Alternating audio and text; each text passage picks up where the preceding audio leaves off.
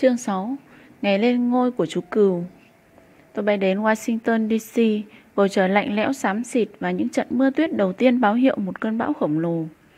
Thành phố vẫn chặt ních người sau lễ nhậm chức, Vừa diễn ra của tân Tổng thống Hoa Kỳ John Kennedy. Cuộc họp của Hội toán học Hoa Kỳ được tổ chức tại khách sạn Winlat cổ điển. Thay vì tham gia vào trò chuyện với những học giả uyên bác từ 40 đến 50 tuổi như dự tính Tôi lại tìm đến một đám đông nhộn nhịp hàng trăm người mà còn một vài chỗ đứng. Xen kẽ những nhà toán học là khách mời, mang kính mắt thể thao. Đeo những chiếc nhẫn to tướng và hút xì gà, cũng như những phóng viên tác nghiệp với máy ảnh và giấy ghi chép. Theo thông lệ của các cuộc họp toán học, tôi chuẩn bị một bài nói chuyện đơn giản. Tôi bắt đầu với lý giải về cách chiến thắng nhờ đếm những quân năm. Tôi tiếp tục đề cập đến chiến lược đếm những quân 10 thì ưu việt hơn. Sau đó gợi ra kho tàng các hệ thống đếm bổ sung, được khám phá theo phương pháp của tôi. Bài trình bày về kỹ thuật xúc tích của tôi không làm du ngủ khán giả bên dưới.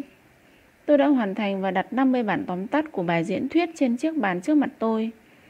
Nhóm người này nhảy trồm lên sấp tài liệu như bầy dã thú tranh giành miếng thịt tươi. Đáp ứng các yêu cầu của khách mời, ban tổ chức cuộc họp đã sắp xếp một buổi họp báo cho tôi sau bài nói chuyện trên. Sau đó tôi được truyền hình mời trực tiếp bởi một kênh truyền hình lớn và trả lời phỏng vấn trên một số chương trình radio. Các nhà khoa học và những người đại diện chuyên môn nhìn chung đều hiểu được và tin tưởng chiến lược chiến thắng mà tôi mô tả. Nhưng các sòng bài và một số tờ báo thì không. Trong một bài xã luận châm biếm, The Washington Post cho hay có một nhà toán học nhà quê đã tuyên bố sở hữu một hệ thống chiến thắng cá cược Blackjack, mà nó nhắc nhở họ về quảng cáo sau, gửi một đô la cho thuốc diệt cỏ tận gốc. Mặt sau ghi một dòng chữ túm tận rễ giật phăng gốc.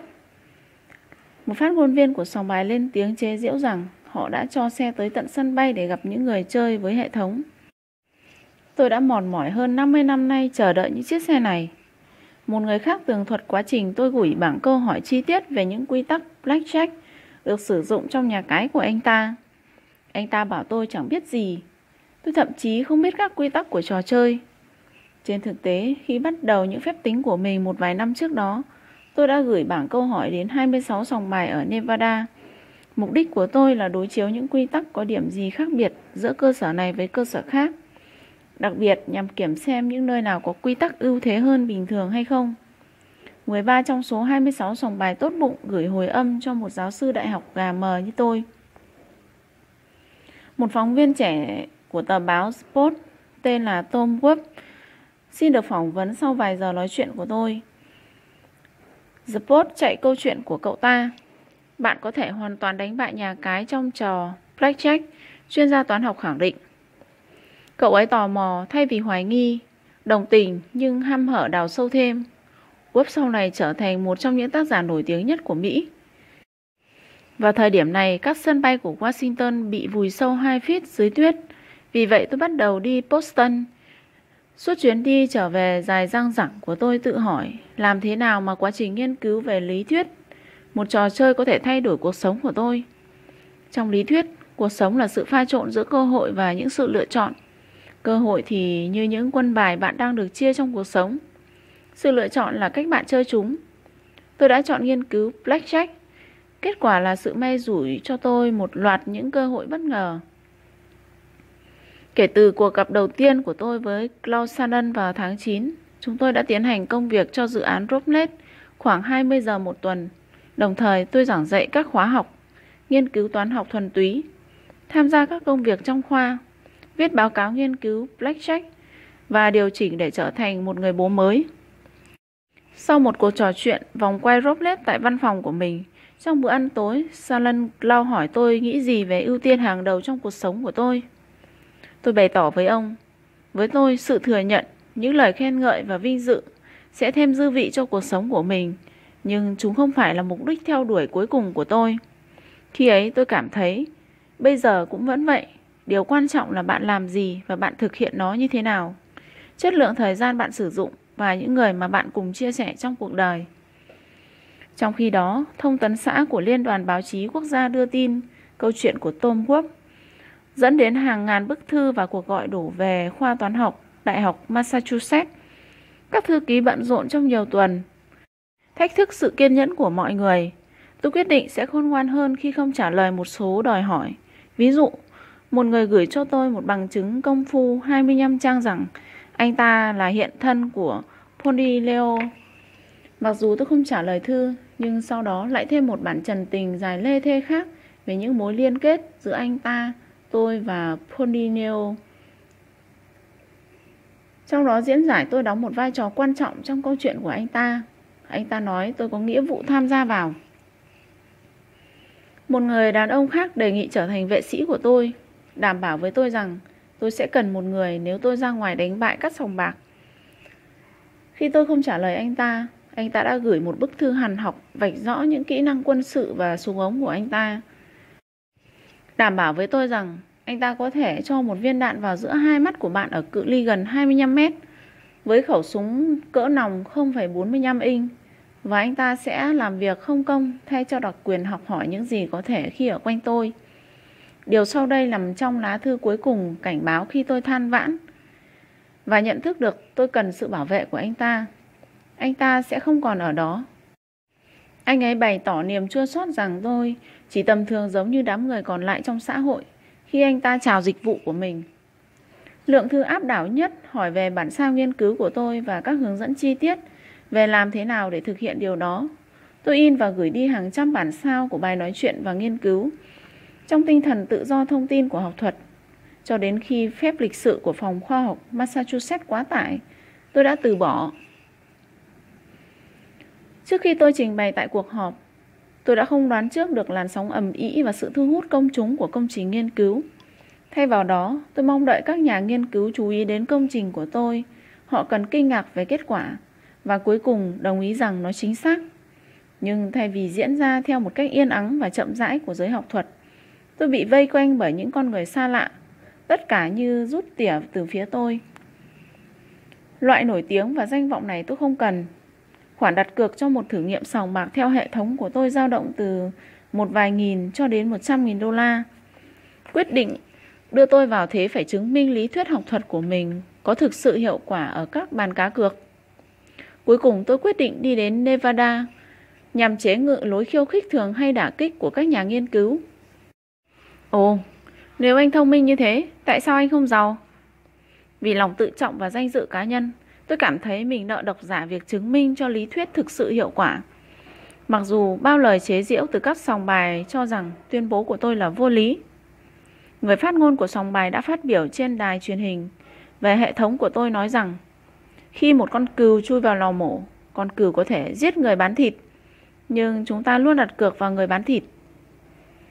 Lời đề nghị hứa hẹn nhất đến từ hai nhà triệu phú đô la New York mà tôi gọi là ngài X và ngài Y vào thời điểm mà tôi viết về họ ở giai đoạn dưới.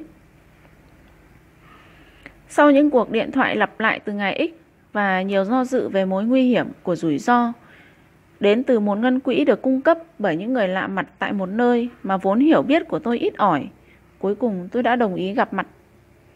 Đó là một chiều đông tháng 2 bên ngoài căn hộ Cambridge của chúng tôi, cùng khung cảnh những tán cây trụi lá trên nền trời xám.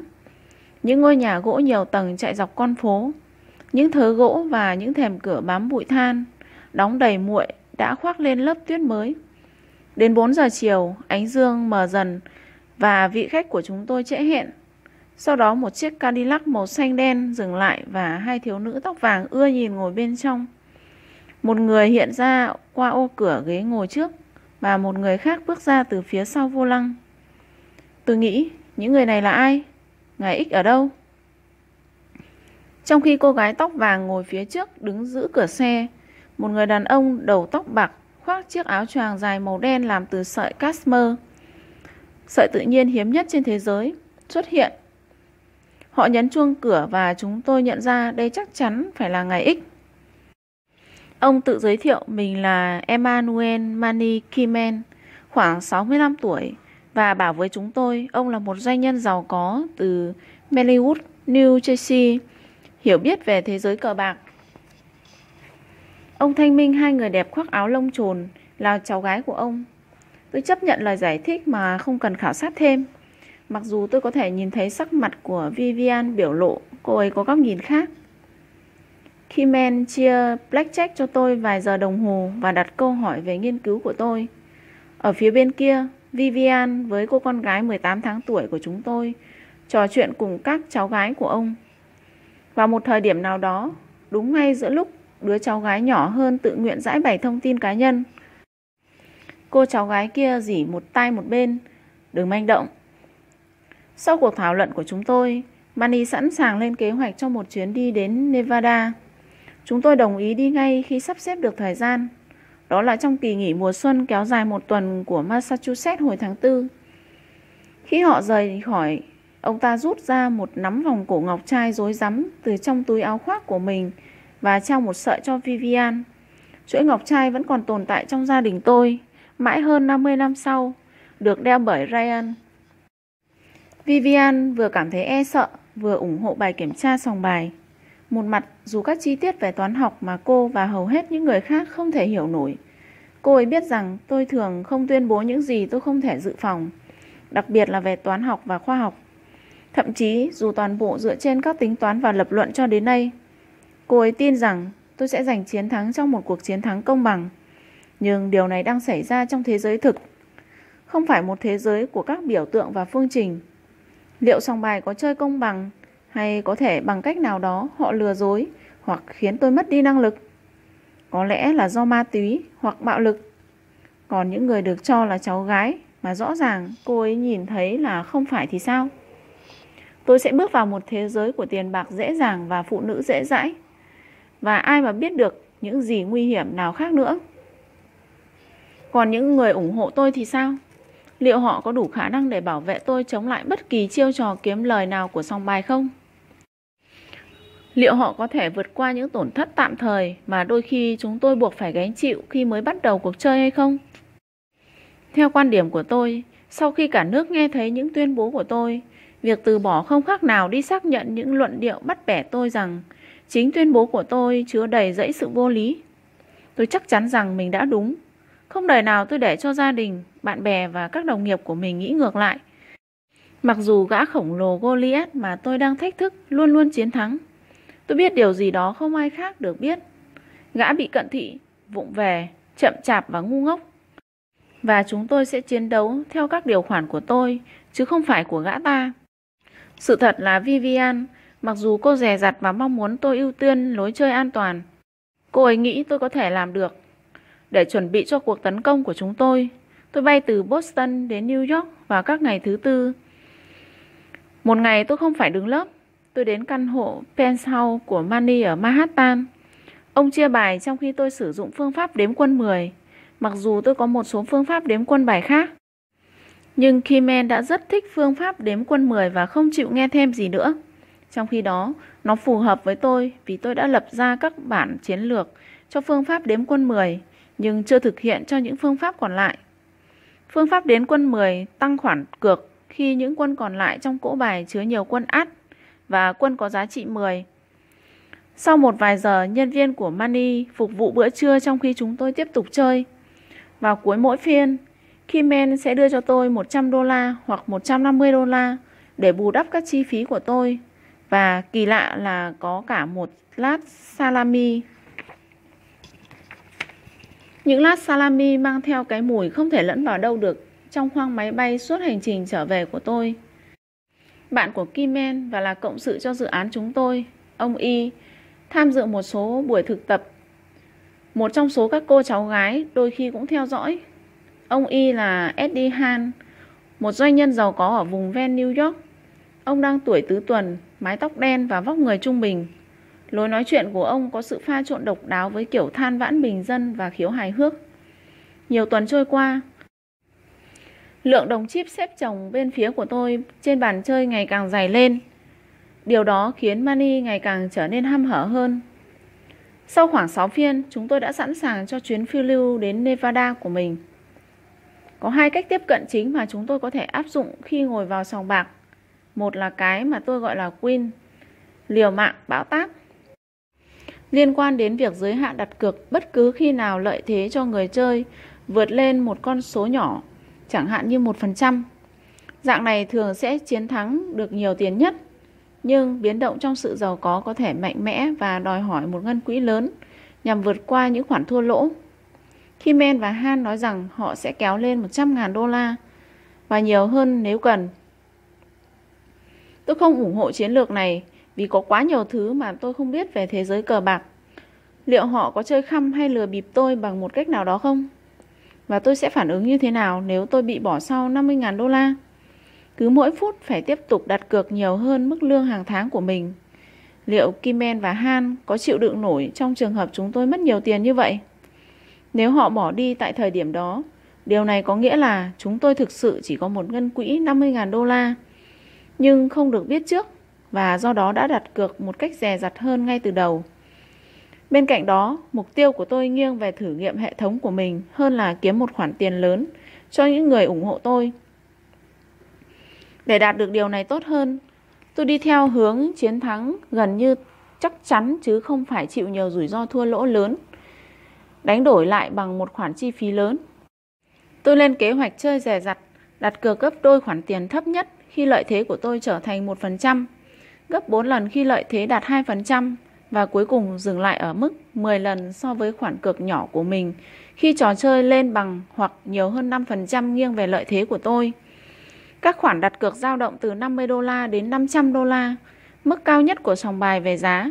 Tôi cảm thấy khoản tiền 10.000 đô la là khoản đặt cược thích hợp. Manny miễn cưỡng đồng ý.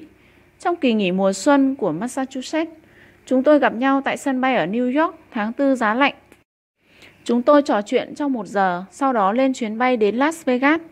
Vào nửa đêm khi chúng tôi đến Reno, một vùng sáng rực rỡ xuất hiện trước mắt đối nghịch giữa đêm đen ảm đạm.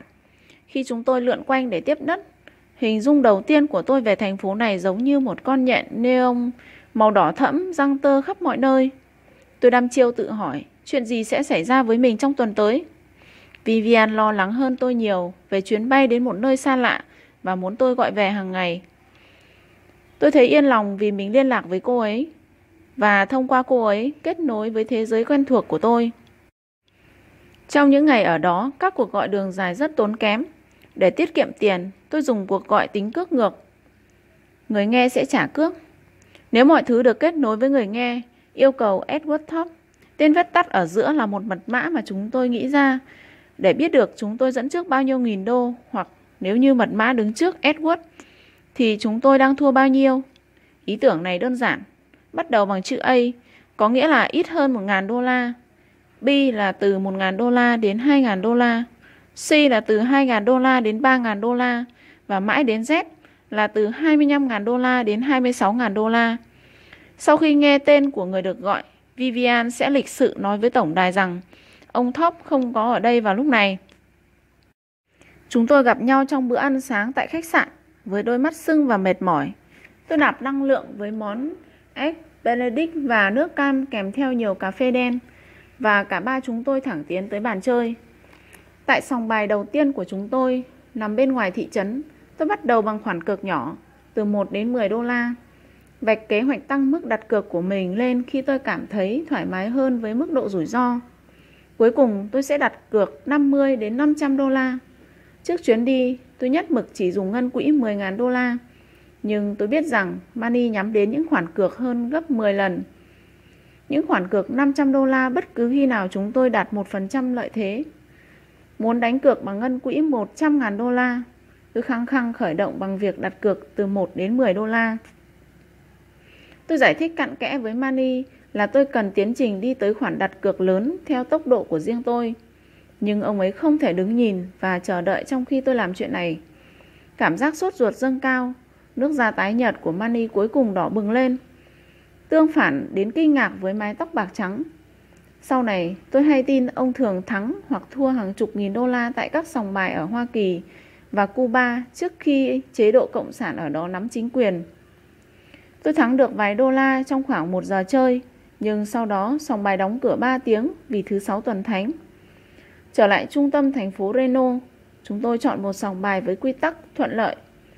Họ chia đến quân bài cuối cùng và cho phép người chơi gấp đôi bất kỳ tay nào và chia tách bất kỳ cặp nào.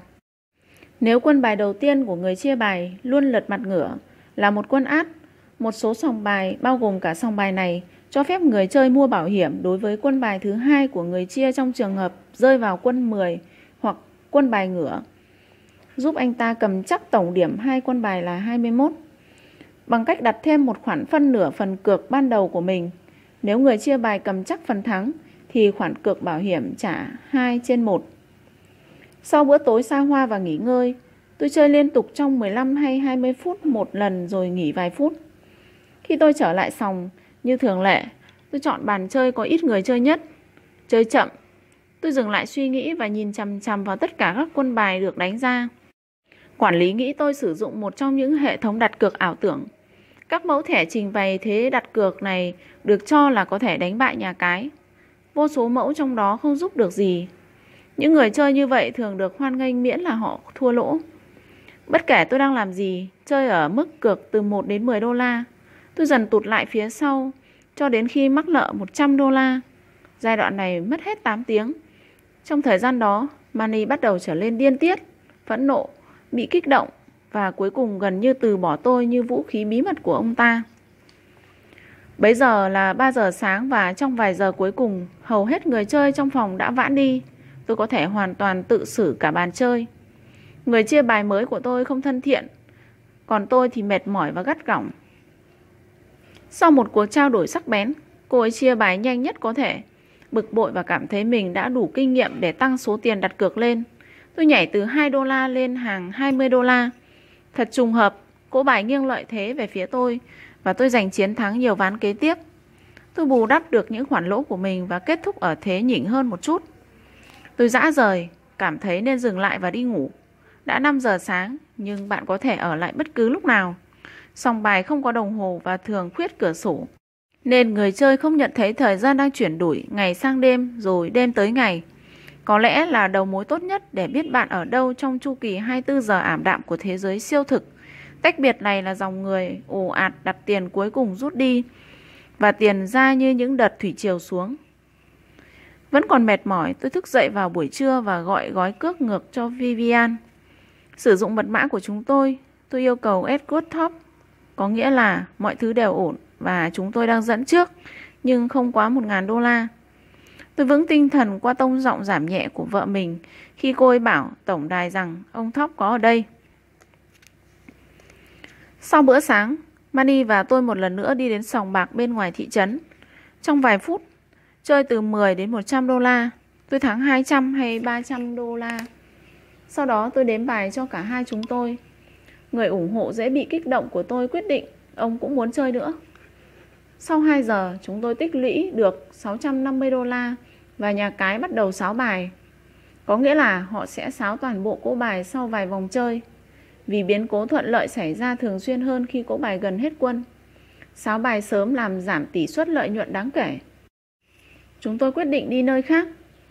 Lượt chơi của tôi trở nên nhanh chóng và trơn tru, ngang bằng với bất kỳ tốc độ nào của những tay chia bài. Tôi cũng cảm thấy thoải mái hơn với việc tăng mức đặt cược từ 25 đô la lên 300 đô la tại sòng bài tiếp theo chúng tôi đến. Sau một giờ tôi nâng phạm vi đặt cược lên 50 đô la đến 500 đô la. Tôi đã tính toán khoản cược này là mức an toàn cao nhất với ngân quỹ 10.000 đô la của chúng tôi. Ở kế hoạch này, đặt cược chỉ ở mức độ mà tôi cảm thấy thoải mái mà không nâng thêm cho đến khi tôi sẵn sàng. Nó cho phép tôi chơi theo hệ thống của mình với sự bình tĩnh và độ chính xác tối thượng. Bài học rút ra từ những bàn chơi blackjack sẽ là minh chứng vô giá trong suốt cuộc đời đầu tư của tôi, khi mà vốn đầu tư ngày càng tăng trưởng hơn bao giờ hết. Eddie Hen đến nơi vào tối thứ bảy, trong thời gian cả ba chúng tôi đến sòng bài, Haron nổi tiếng ở trung tâm thành phố Reno. Bắt đầu chập chững với dịch vụ chơi Bigo vào thập niên 1930. Chủ sở hữu Haron đã biến nó thành sòng bạc nổi tiếng nhất Hoa Kỳ Ngoài 200 đến 300 quảng cáo trên đường cao tốc Hoa Kỳ và những chương trình quảng bá ở nước ngoài của những người phục vụ được đãi ngộ tốt, Smith cho ra mắt những đổi mới như người chia bài là nữ giới, hoạt động 24 giờ và dịch vụ khách hàng hướng đến người chơi mỗi ngày. Chiến lược này mang về lợi nhuận to lớn và câu lạc bộ cũng là điểm đến cho những tay chơi lớn. 20 năm trước, khi gia đình tôi lái xe đến California từ Chicago, Đứa trẻ 10 tuổi khi ấy đã bị cuốn hút bởi tất cả các biển báo trên đường chỉ dẫn, câu lạc bộ Haron đến Rano hay vỡ nợ. Bây giờ thì tôi đã ở đây. Manny, Eddie và tôi bước vào tầng trệt của câu lạc bộ Haron được trang hoàng lộng lẫy và rộng rãi hơn so với các sòng bài thông thường. Ngang qua hàng máy đánh bạc, tôi ngồi xuống, khởi động với giá từ 25 đến 250 đô la. Manny và Eddie cũng theo dõi sát sao. Các nhà tài trợ của tôi sau đó đề nghị liệu chúng tôi có thể chọn giới hạn 500 đô la của mình để thoát khỏi tác động ngoài mong đợi của người chơi khác khi họ đặt cược nhỏ. Lúc đó, Pitboss mời chúng tôi đến khu vực tầng trên tách biệt cho những tay chơi lớn. Ở đó, tôi có người chia bài riêng cho mình và một trong ba chiếc bàn hoàn toàn phục vụ tôi. Tôi không thể yêu cầu tiện nghi nào tốt hơn được nữa. Nhưng sau khoảng 15 phút, khi tôi dẫn trước chỉ 500 đô la, chủ sở hữu harold cùng với con trai ông đi theo sau. harold Smith bước ra từ cánh cửa bên cạnh và tiến về phía sau người chia bài của chúng tôi. Quay lưng lại, tôi tin rằng họ biết Manny và Eddie là ai.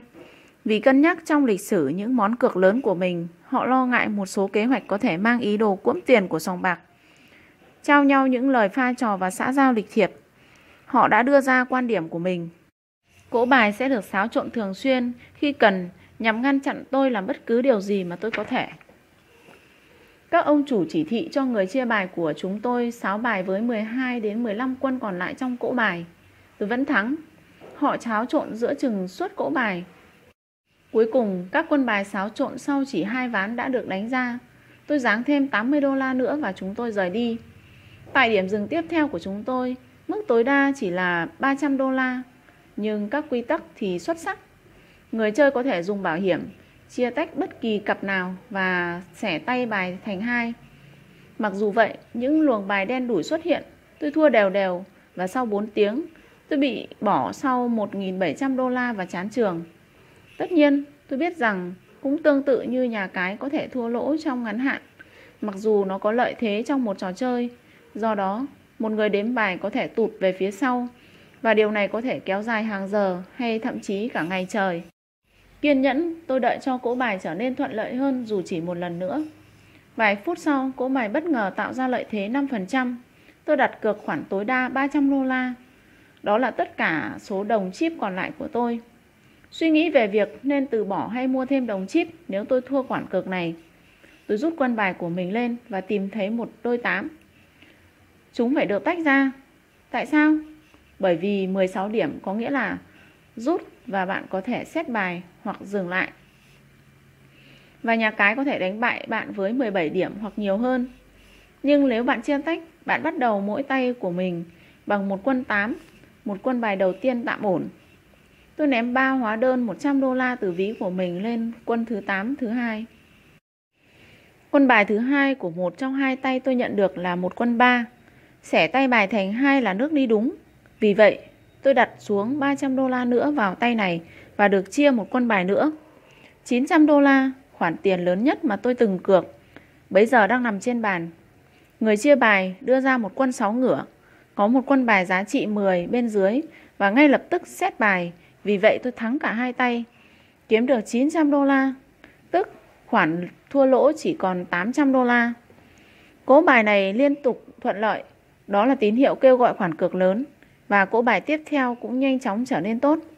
Trong vài phút, tôi xóa sổ khoản thua lỗ của mình và dẫn trước 255 đô la, rồi chúng tôi rời đi vào buổi tối.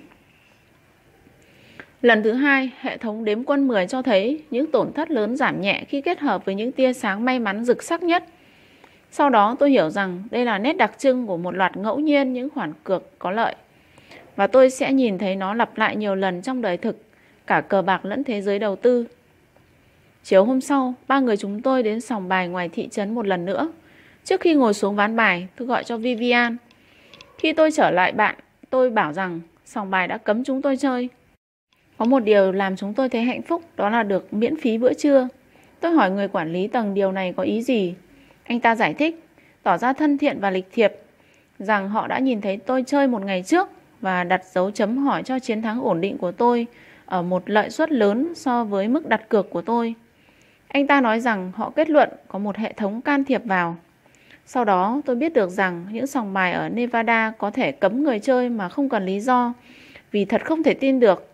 Chúng được xem là những câu lạc bộ riêng tư, không áp dụng rộng rãi và do đó có thể loại trừ bất cứ ai họ thích. Những người da màu từng nằm trong tiêu chí cấm người chơi được các sòng bài sử dụng. Buổi chiều tiếp theo, chúng tôi lái xe đến Stalilin, Nevada ở đầu phía nam hồ Tahoe, thị trấn đông đúc phía Nevada giáp với California. Ở phía bên kia, California trông bình thường với nhà nghỉ, quán cà phê và khu dân cư. Nhưng ở Nevada, nơi cờ bạc là hợp pháp, các sòng bạc và khách sạn nhộn nhịp chen sát California hết mức có thể để có cơ hội lôi kéo du khách vào Nevada hơn. Giữa vẻ lộng lẫy và sự tắc nghẽn, chúng tôi đến nơi khoảng 6 giờ chiều tại một nhà máy cờ bạc đã lên đèn rộng lớn. Khắp nơi đông nghìn nghịt, tôi khó mà có được chỗ ngồi tại những bàn blackjack. Tôi đặt cược các đồng chip trị giá 2.000 đô la lên bàn và Manny không thể chịu cảnh đứng nhìn thêm nữa. Khăng khăng chơi bên cạnh tôi. Với tôi nhắc bài và cố gắng kiểm soát mức đặt cược của ông ấy. Đây là một ý kiến tồi vì ông ta không biết chiến thuật và chơi bài theo cách trước đây ông ta đã làm. Tôi không thể chỉnh ông tại bàn chơi mà không làm những gì chúng tôi hiển nhiên đã làm. Trong lúc đó, ngoài việc chơi bài của mình và cố gắng lặng lẽ hướng dẫn ông, tôi đếm bài và xác định mỗi chúng tôi nên đặt cược bao nhiêu. Dễ bị kích động và thiếu lắng nghe trong những tình huống thông thường. Ông ít khi để tâm đến tôi, đánh sai và cược lớn so với ngân quỹ 10.000 đô la của chúng tôi. Chẳng bao lâu tôi thắng 1.300 đô la. Đánh cược điên cuồng, Manny thắng 2.000 đô la. Sau đó, một pitbot mời chúng tôi đến ăn tối và xem chương trình biểu diễn. Khi xem chương trình, chúng tôi thưởng thức món phi lê thăn và rượu champagne. Trong vòng vài giờ, một tờ hóa đơn định mệnh đã trình diện trước mặt chúng tôi. Số tiền phải trả 11.000 đô la kiếm được mất tong. Sau bữa ăn tối, chúng tôi dạo qua một cao ốc lộng lẫy mới nơi có một trong những sòng bài lớn nhất, Harvey Wagonwen. Nó phát triển từ một căn lều gỗ chỉ có một phòng xây dựng vào năm 1944 bởi người buôn sỉ thịt tên là Harvey Grossman và vợ của ông. Lee Wellin ở quận Sacramento, bang Nevada, giáp với California. Tên gọi xuất phát từ bánh xe kéo họ đóng vào cửa. Hiện họ sở hữu tòa tháp đầu tiên ở bờ Nam bao gồm một sòng bạc trong một khách sạn 12 tầng với 197 phòng. Tôi mua một số lượng chip trị giá 2.000 đô la từ quầy thu ngân và đi tới một cái bàn trống. Chẳng mấy chốc tôi đã gặp khó bởi những người chơi đặt cược một đô la cứ đến và đi làm chậm nhịp chơi và giấu nhẹm bài. Điều này khiến tôi khó lòng đếm được. Đăng cược 50 đô la đến 500 đô la Tôi giảm thẳng khoản cược của mình xuống mức tối thiểu còn 1 đô la bất cứ khi nào có người chơi sắp lại. Sau vài phút, Pitboss nhận được thông báo và hỏi tôi có muốn một bàn riêng hay không. Tôi nói điều đó đã chuyển tôi sang trạng thái ngây ngất. Anh giải thích rằng câu lạc bộ không thích hiệu ứng tâm lý của một bàn đặc cách tác động lên các khách hàng khác. Nhưng với một nụ cười, anh nói thêm khoản đặt cược tối thiểu 25 đô la có thể được sắp xếp và thắc mắc liệu tôi có hài lòng hay chưa. Quả thật vậy và khi tín hiệu đưa ra, họ cho rời tất cả các khách trong bàn trừ tôi. Một đám nhỏ tụ lại, họ yên lặng. Có lẽ tiên liệu màn sát ngân quỹ sắp sửa xảy ra với một anh cừu béo tốt của họ. Sau khi tôi thắng vài trăm đô la, một lần nữa Manny nhảy vào. Ông đã hứa không làm điều này sau lần cuối kia, nhưng một lần nữa lại không chịu lắng nghe. Ông cố gắng cứu vãn tình thế. Tôi tập trung đếm bài và một lần nữa điều hướng chơi cho cả hai. Tôi cố ra dấu tinh tế và ông không để ý nhiều lắm. Nhưng ông ấy biết thay đổi mức đặt cược của mình lên xuống theo tôi. Vì điều này quan trọng hơn việc đánh chính xác từng quân bài. Ông vẫn có một lợi thế. Sau 30 phút, chúng tôi hút sạch khay tiền của bàn chơi. Phiên bản của ngân hàng vỡ nợ trong Blackjack không còn cười nữa. Pitbot trở nên hoang mang. Các nhân viên bắt đầu hoảng sợ. Người chia bài của chúng tôi cầu xin anh bạn trai cao tay hơn Người bị tiêu thu hút bởi chấn động, giúp tôi, làm ơn giúp tôi. Pitbot thì cố thanh minh chiến thắng của chúng tôi đến khuất mắt lo âu của cấp dưới. Trong khi khay tiền đang được lấp đầy, đám đông phình to ra, họ bắt đầu cổ vũ cho David của mình đấu lại gã khổng lồ Goliath là sòng bài. Chúng tôi chơi thêm 2 giờ và ăn sạch tiền của nhà cái một lần nữa. Những chồng chip vĩ đại trước mặt chúng tôi gồm hơn 17.000 đô la lợi nhuận. Tôi thắng 6.000 đô la và Money một lần nữa bỏ xa mức đặt cược, tăng thêm 11.000 đô la vào ngân quỹ của mình. Tôi khá mệt vì hệ quả của bữa tối khổng lồ, nỗ lực ngày càng nhọc nhằn hơn trong việc quản lý tay bài của Mani song song với của tôi. Kết hợp với sự mệt mỏi của vài ngày trước đó, đếm bài chuẩn xác thêm gai góc hơn và người đồng hành của tôi cũng đuối sức. Nhất định chúng tôi phải dừng lại. Tôi hướng về quầy thu ngân, nhồi cả mớ đồng chip, túi áo của tôi căng phồng như túi yên ngựa. Khoản tiền cược của tôi không hề bị bỏ qua. Trên đường đi, tôi giật mình khi ba hay bốn cô dễ thương thả bộ tới lui, mỉm cười chiều mến ngang qua lối tôi đi. Tôi lấy tiền cực thắng tại quầy thu ngân và trở lại bàn chơi để xem tác động kinh dị khi Mani cảm thấy may mắn và từ chối dừng lại. Ông đã dốc ngược ra ngoài hàng ngàn đô la. Đối với tôi, Blackjack là một trò chơi trí tuệ của toán học, không phải ăn may. Bất kỳ vận may, tốt hay xấu, sẽ ngẫu nhiên, không thể đoán trước và ngắn hạn. Về lâu dài, nó sẽ không quan trọng. Mani nhìn theo cách đó. Khi tôi cố gắng lôi ông ấy đi, ông thì nước mắt ngắn nước mắt dài. Tôi sẽ không rời khỏi nơi này. Trong khoảng 45 phút, bị bòn rút, rồi mất hết toàn bộ 11.000 đô la giành được. Mặc dù vậy, khi chúng tôi trở về khách sạn của mình tối hôm đó, số tiền thắng của tôi, chúng tôi đã dẫn trước 13.000 đô la tính từ đầu chuyến đi đến giờ. Cuộc gọi hàng ngày của tôi tới Vivian thông báo cho cô hay chúng tôi thắng nhiều hơn từng ngày. Bây giờ, cuộc gọi đỉnh nhất trong tất cả. Tôi xúc động hỏi gặp ông Edward M. Top. Với giọng nói nhẹ nhàng và phấn chấn, cô ấy bảo tổng đài rằng tôi không có nhà. Vào ngày cuối cùng, chúng tôi trở lại câu lạc bộ, nơi tôi thực hành lần đầu tiên. Tôi đặt đồng chip trị giá 1.000 đô la lên bàn và bắt đầu giành chiến thắng. Tin báo lan truyền và trong vòng vài phút, người chủ có mặt tại trận. Trong cơn hoảng hốt, ông hướng dẫn cho người chia bài và pit boss. Nếu tôi thay đổi mức cược của mình, người chia bài phải sáo toàn bộ cỗ bài trước khi chơi ván tiếp theo. Bất cứ khi nào tôi thay đổi số tay chơi, bây giờ tôi có thể chơi từ 1 đến 8 tay một lần và nhanh hơn cả người chia bài dày dặn nhất. Các quân bài được sáo lên, người chia bài cho tôi trong từng lần tập dượt khiêm tốn cuối cùng đứng phía sau, lặp đi lặp lại bằng giọng nể phục. Làm thế nào mà tôi đạt được kỹ năng thuần thục bẵng sau cái đêm đó? Khi tôi bắt đầu phỏng mũi, người chia bài sáo lên. Thật kinh khủng. Tôi hỏi liệu cô ấy sẽ sáo bài mỗi lần tôi làm như vậy không? Cô ta bảo sẽ sáo bài. Tôi thử nghiệm với thêm một ít thách thức. Cô ấy tuân theo những gì mình nói. Tôi hỏi nếu như có bất kỳ hành động bất thường nào, dù bao nhiêu phút đi nữa, thì có khiến cho cô động tay sáo hay không? Một lần nữa, cô đáp, vâng. Bây giờ thậm chí tôi chỉ chơi với nhà cái. Họ xáo trộn tất cả các quân bài và bắt đầu mỗi ván chơi với một cỗ bài nguyên si nhằm phá hủy lợi thế của tôi. Tôi yêu cầu số đồng chip lớn hơn 50 hoặc 100 đô la khi tất cả số chip tôi có là 20. Ông chủ bước lên và nói rằng nhà cái sẽ không bán cho chúng tôi. Sau đó ông ta đưa vào một cỗ bài hoàn toàn mới. Người chia bài cẩn thận giải sấp bài sau đó lật ngửa một lần. Tôi hỏi tại sao họ lại giải sấp chúng. Mặc dù tập quán này phổ biến, các sòng bạc hiếm khi kiểm tra mặt sau quân bài, nhưng bây giờ họ đã làm, liên tục trong 2 phút. Mặc dù tôi đeo kính, người chia bài diễn giải rằng họ tin chắc tôi có tầm nhìn tinh nhạy bất thường và có thể phân biệt được những vết bẩn li ti trên mặt sau của quân bài. Điều này cho tôi biết quân bài nào sẽ xuất hiện tiếp theo. Tôi thấy nực cười, nhưng vị chủ nhân hoảng sợ kia đã mang vào bốn cỗ bài mới trong vòng 5 phút. Thay đổi cỗ bài không hề hấn gì với tôi nên họ từ bỏ điều đó. Bàn tán nhỏ to, họ xây dựng một lý thuyết mới. Tôi hỏi họ bây giờ họ nghĩ bí mật của tôi là gì? Người chia bài tuyên bố tôi có thể đếm tất cả các quân được đánh ra.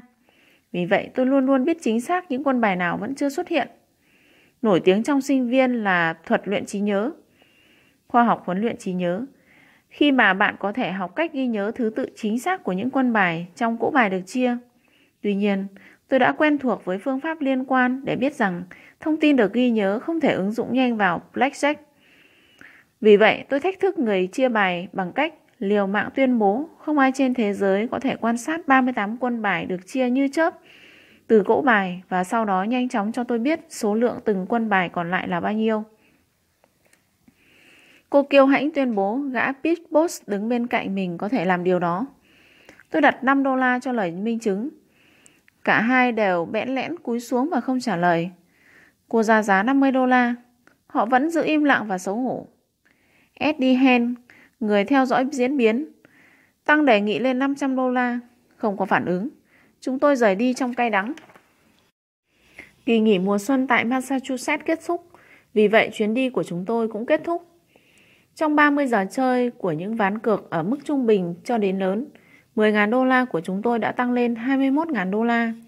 Chúng tôi chưa bao giờ làm âm vốn đầu tư ban đầu của mình hơn 1.300 đô la. Thử nghiệm của chúng tôi là một thành công và hệ thống của tôi thể hiện tại các bàn chơi đúng như lý thuyết dự đoán. Tôi hài lòng. Các chuyến đi Blackjack tương lai, nếu có, sẽ phải phù hợp với lịch ở trường đại học và cuộc sống gia đình của tôi. Tôi không lên kế hoạch cho chuyến đi nào khác với Manny và Eddie và đơn giản để lại khả năng mở. Trên máy bay trở lại Boston, tôi nhớ về người phát ngôn của sòng bạc. Khi nghe tuyên bố của tôi rằng tôi có thể đánh bại Blackjack, họ đã chế nhạo rằng khi một con cừu chui vào lò mổ, con cừu có thể giết người bán thịt. Nhưng chúng ta luôn đặt cược vào người bán thịt. Ngày của chú cừu đã đến. Khoảng 30 năm sau, tác giả và nhà báo điều tra Connie Black đã đưa tôi vào gia cảnh của Manny Kimen khi cô ấy gọi điện cho tôi để phỏng vấn cho cuốn sách Master of the Game của cô ấy. Cuốn sách kể về câu chuyện Steve Rhodes kế thừa việc kinh doanh tang lễ và một công ty bãi đỗ xe của cha vợ và phát triển chúng thành công ty truyền thông và giải trí lớn nhất thế giới, Time Warner. Công ty bãi đậu xe là Kinney bắt đầu vào năm 1945 bởi một cộng sự ẩn danh. Emmanuel Kimen Kimen được cho là đã trở nên giàu có trong thập niên 1920-1930 nhờ buôn bán hàng hóa giả mạo và đánh bạc bất hợp pháp cùng với Amben nổi danh ở New Jersey và được cho là monster quyền lực thứ hai nước Mỹ năm 1935. Hay chuyện vào lúc này, tôi vui mừng vì chơi với quân quỹ 10.000 đô la đổi lại một chiến thắng gần như chắc chắn, chứ không phải với 100.000 đô la và bất kỳ rủi ro nào với một cú thua lỗ trầm trọng. Nó cũng làm cho tôi nhìn lại quá khứ ngây ngô của mình và sự thông thái tuyệt vời của vợ tôi, Vivian, trong những vấn đề này. Bạn của Manny là Eddie Han, cũng là nguồn tin cho Connie Brook. Tại thời điểm chuyến đi của chúng tôi, công ty của ông vận chuyển cả các xe ô tô và xe tải cho Greener với trụ sở đặt tại Buffalo, New York. Ông ta rơi vào cuộc chiến khó khăn khi xung đột với đoàn Teamster. Một vài năm sau, ông bán công ty của mình cho Reader Industry trong những năm đầu tư tại thị trường chứng khoán của mình, tôi biết được ông ấy nhận những chứng quyền của Reader. Vào ngày tôi kiểm tra, chúng có trị giá là 47 triệu đô la. Một lần khi Kimen và tôi bay về từ Reno đến Las Vegas, Eddie Han đột nhiên trở nên hoài niệm khi đọc cột Minstone trong tạp chí Tham, những bức ảnh mờ nét phỏng đoán những cuộc hôn nhân sắp tới của hai phụ nữ mà ông đã từng có quan hệ tình cảm. Một người là người thừa kế mỏ đồng Chile và người kia là cầu thủ quần vợt Moran. Từng gây ra vụ lùm xùm tại giải đấu Wimbledon khi để lộ quần gen. Theo Brack. Bunny Kimen qua đời tại California vào năm 1982 ở tuổi 86, để lại một góa phụ trẻ tên Evie, người lớn tuổi hơn trong hai đứa cháu gái, cùng cô em gái và Manny đã ghé thăm chúng tôi rất lâu trước đó vào buổi chiều mùa đông ảm đạm ở Boston. Manny tâm sự với tôi rằng ông gặp cô trong khi cô làm việc trong một cửa hiệu trang sức. Họ kết hôn sau cái chết của vợ cũ.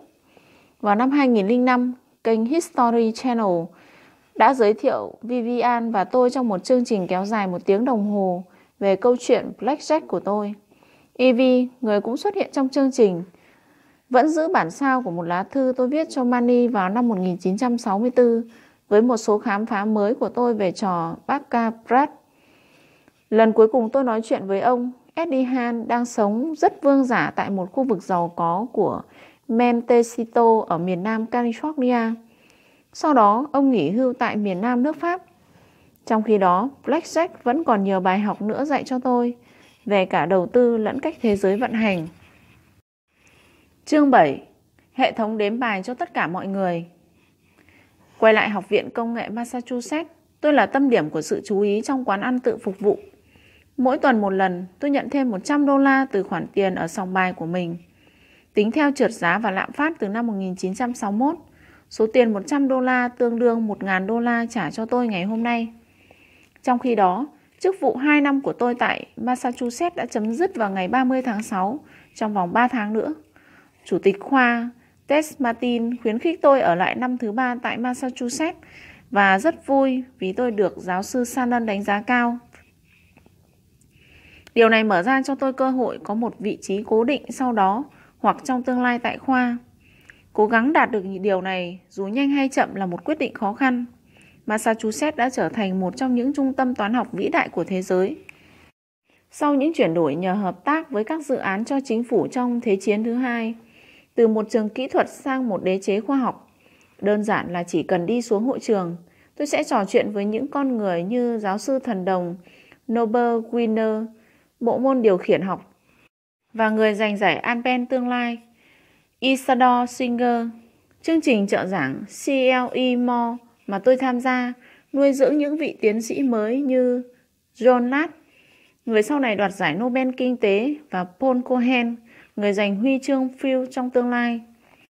John Forbes Latt 1928-2015 là một nhà toán học người Mỹ với chuyên ngành lý thuyết trò chơi, hình học vi phân và phương trình đạo hàm riêng. Các học thuyết của ông được sử dụng trong kinh tế, điện toán, trí tuệ nhân tạo, sinh học tiến hóa, kế toán và chính trị. Năm 1994, ông nhận được giải thưởng Nobel về kinh tế cùng với hai nhà lý thuyết trò chơi khác là Reinhard Leuten và John Hassery. Sau khi có những biểu hiện xấu về sức khỏe vào năm 1959, ông trải qua một vài năm tại bệnh viện tâm thần để chữa bệnh tâm thần phân liệt. Sau năm 1970, tình trạng sức khỏe của Nats dần hồi phục và ông trở lại công việc vào giữa thập niên 1980. Mặc dù không có giải Nobel về toán học, nhưng ông có các giải Field và Alben mang tính tương đương. Cohen rời đi vài ngày trước khi tôi đến và bảng tên trước cửa của ông đã bị xóa đi. Cuối cùng tôi đã quyết định không ở lại. Từ quan điểm nghề nghiệp, tôi nghĩ mình có tài năng kiếm tiền bắt kịp các tay to. Nhưng tôi cảm thấy mình cần nhiều nền tảng toán học hơn. Tôi cũng không hợp tác nghiên cứu với một cố vấn khoa thâm niên hay các đồng nghiệp khác trong lĩnh vực chuyên môn của mình. Việc nghiên cứu như vậy với những người khác thường là chìa khóa thăng tiến trong khoa học thuật. Thay vào đó, tôi đã dành phần lớn thời gian của mình nghiên cứu Blackjack và xây dựng một máy tính với giáo sư Shannon để dự đoán vòng quay Rocklet. Tuy nhiên, nghiên cứu của tôi với Shannon không nằm trong phần nào của lĩnh vực học thuật. Nó không phải toán học thực chất, không có sự bầu chọn và không tên. Nó không thể giúp ích cho sự nghiệp học thuật của tôi. Chớ trêu thay, 30 năm sau, Massachusetts trở thành nơi tiên phong của thế giới trong việc phát triển cái được gọi là thiết bị đeo vi tính và mốc thời gian trên Internet do phòng thí nghiệm MIDI Lab của Massachusetts công nhận Shannon và tôi cùng xây dựng chiếc máy đầu tiên. Đại học New Mexico State săn lùng các giảng viên trẻ sáng giá và trợ cấp tiền cho những sinh viên tốt nghiệp cao học khi ra trường. Họ vừa nhận được 5 triệu đô la sau Trung tâm Phát triển Khoa học Sputnik của Tổ chức Khoa học Quốc gia, tương đương với hơn 40 triệu đô la ngày nay. Với nhiệm vụ xây dựng một chương trình tiến sĩ trong 4 năm tới, họ đề nghị mức lương của tôi từ 6.600 đô la mà cả Massachusetts và Đại học Washington chào mời lên con số 9.000 đô la một năm và tiến cử tôi lên phó giáo sư và được bổ nhiệm làm giảng viên cố định toàn thời gian. Tôi cũng sẽ có lịch giảng dạy 6 tiếng một tuần, bao gồm sự lựa chọn các khóa học sau đại học của tôi. Đó là một cơ hội giúp tôi mở rộng nền tảng toán học của mình. Thông qua giảng dạy, làm nghiên cứu của riêng tôi, hướng dẫn luận án tiến sĩ và cộng tác với sinh viên của tôi. Vị trí ở Đại học New Mexico được coi là bước đi kế tiếp tốt nhất cho sự nghiệp của tôi. Mặc dù các đồng nghiệp của tôi coi đây là một canh bạc khờ dại khi tôi chui vào vùng nước toán học cuộn ngược dòng. Điều quan trọng nhất, chuyển tới New Mexico sẽ đưa Vivian và bé Ryan đến vùng khí hậu ôn hòa hơn và gần gũi hơn với gia đình của chúng tôi. Khi tôi đưa ra quyết định này, tôi đồng ý viết một quyển sách về Blackjack. Ý tưởng lóe lên sau khi tôi đề cập đến bài kiểm tra sòng bài thành công của tôi cho một vài người bạn. Bộ phận thông tin của Massachusetts làm phần còn lại. Jane Asman, đại diện cho nhà xuất bản học thuật Blaisdell, đã mời tôi viết một cuốn sách. Tôi gửi cho anh ta 10 tiêu đề chương trong cuốn bản thảo của tôi và anh ta gật đầu ngay lập tức. Tiêu đề cuốn sách của tôi là Công thức của sự giàu có, một chiến lược chiến thắng cho Blackjack. Sau đó, Random House lấy dự án này khỏi tay Blydell qua một cuộc khiếu kiện căng thẳng của vị chủ tịch hãng này. Họ muốn phân phối sách trực tiếp như một cuốn sách thương mại và đề xuất tiêu đề mới cho cuốn sách là Đánh bại nhà cái. Nó sẽ xuất bản vào tháng 11 năm 1962. Điều này cho tôi thời gian khai thác chiến lược của mình tại những sòng bạc ở Nevada trước khi xuất bản. Bởi tôi biết sau khi xuất bản sách, tôi sẽ gặp một số khó khăn bất cứ khi nào lộ diện tại bàn chơi Blackjack. Trong suốt vài tháng kế tiếp, tôi tập trung viết sách. Vivian và tôi khăn gói cùng với cô con gái nhỏ Ryan trải qua mùa hè năm 1961 bận bịu tại Los Angeles. Guồng quay công việc mãnh liệt từ viết sách, nghiên cứu toán học rồi đến chơi bài tại Nevada trước khi chúng tôi chuẩn bị chuyển tới New Mexico. Trong mùa thu, rồi dự án nghiên cứu trò chơi Rocknet 20 giờ một tuần với Klaus Sanan cũng như chuẩn bị sẵn sàng tâm thế chào đón sự ra đời của đứa con thứ hai của chúng tôi, Karen. Nhìn lại tôi không biết Vivian và tôi đã bằng cách nào đó làm tất cả mọi thứ. Vào tháng 8, tôi di chuyển từ Los Angeles đến Las Vegas để chơi Blackjack theo lời mời của Julia. Tôi đang viết cuốn sách của mình và muốn tìm hiểu thêm về các chiến thuật mà sòng bạc có thể sử dụng nhằm ngăn độc giả của tôi chiến thắng. Julia một sinh viên luật Harvard đã liên hệ với tôi khi tôi còn ở Massachusetts. Cậu bắt đầu chơi blackjack ở sòng bạc vào sinh nhật 21 tuổi của mình, sử dụng một phương pháp gọi là end play, một hệ thống được phát hiện và khai thác bởi một vài tay chơi đời đầu. Ý tưởng căn bản là chơi các trò chơi với một cỗ bài đơn nhất, được chia cho đến cuối ván. Mặc dù người chơi theo lối này với những chiến thuật không hoàn hảo của họ thường mang đến nhiều bất lợi, Đôi khi cỗ bài dần về cuối có rất nhiều quân át và quân 10. Sau đó những người chơi sành sỏi sẽ có những khoản cược mang lại lợi thế khổng lồ. Họ cần những ngân quỹ khủng để cầm cự trong những biến động vốn dữ dội trước đó. Mặc dù sòng bạc có thể thắng lớn, họ cũng có thể thua đậm, vì vậy không thích những tay chơi kiểu này. Ví dụ như Julia bị cấm trên diện rộng, bị chơi khăm hoặc bị sáo bài liên tục. Vì vậy, cậu ta cậy vào một nghệ sĩ trang điểm Hollywood để hóa trang cho cậu nhìn giống người Trung Quốc hơn. Với mái tóc nhuộm đen và chân mày được tỉa tót cẩn thận bằng dao cạo, cậu ta ngồi vào một chiếc bàn blackjack ở Las Vegas. Ăn vận bên ngoài cơ thể cường tráng là lớp trang phục ở phố người Hoa. Cậu trông giống với một người khác. Sau đó, Pittsburgh ở sòng bài nhắm vào cậu ta, bật cười và bảo Nhìn Julio này, cậu ta ăn bận như một người Trung Quốc. Vivian đã giúp tôi thực hành cho chuyến đi này bằng cách chia bài ở tốc độ cao, nhả khói xì gà vào tôi và cuốn tôi vào những cuộc trò chuyện phức tạp. Trong khi đó, tôi theo dõi các quân bài, tính toán lợi thế phần trăm và mức đặt cược của mình, rồi thử thách tay bài của tôi bằng cách sử dụng các chiến lược khác nhau tùy thuộc vào việc đếm bài. Chìa khóa là tiến từng bước một thêm vào một trở ngại mới chỉ sau khi tôi trở nên thoải mái và thư giãn với những gì tôi vừa làm. Những gì dường như làm chúng ta nản trí cuối cùng đã trở nên dễ dàng.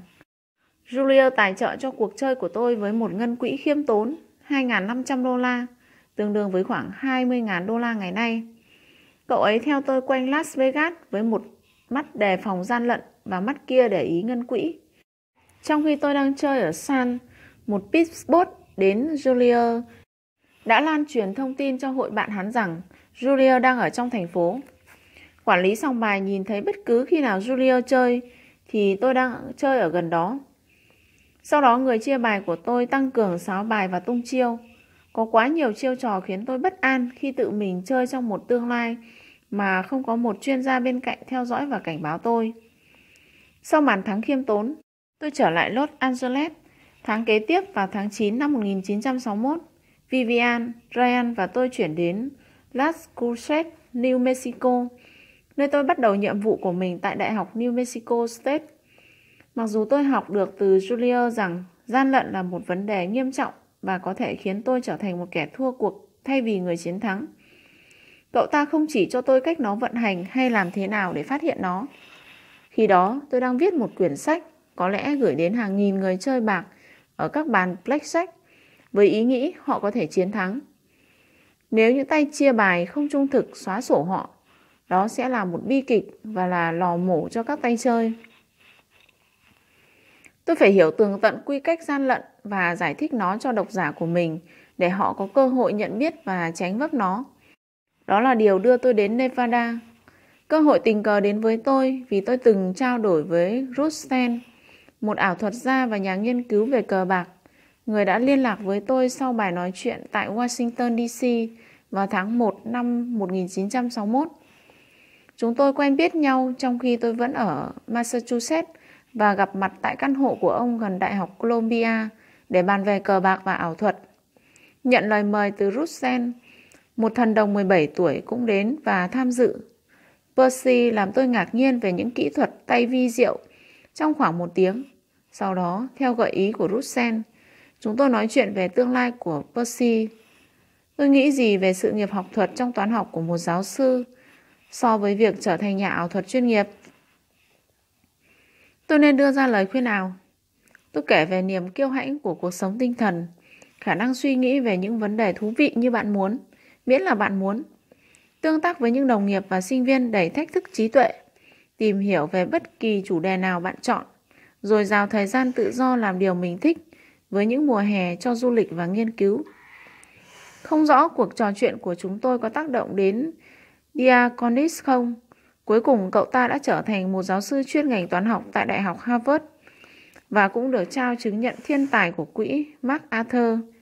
Cậu ấy nghiên cứu lý thuyết sáo bài và tờ báo nổi tiếng đã trích dẫn kết luận của cậu rằng 7 lần sáo bài nghiêm chỉnh là đủ cho mục đích thực tế nhằm ngẫu nhiên hóa bất kỳ cỗ bài nào.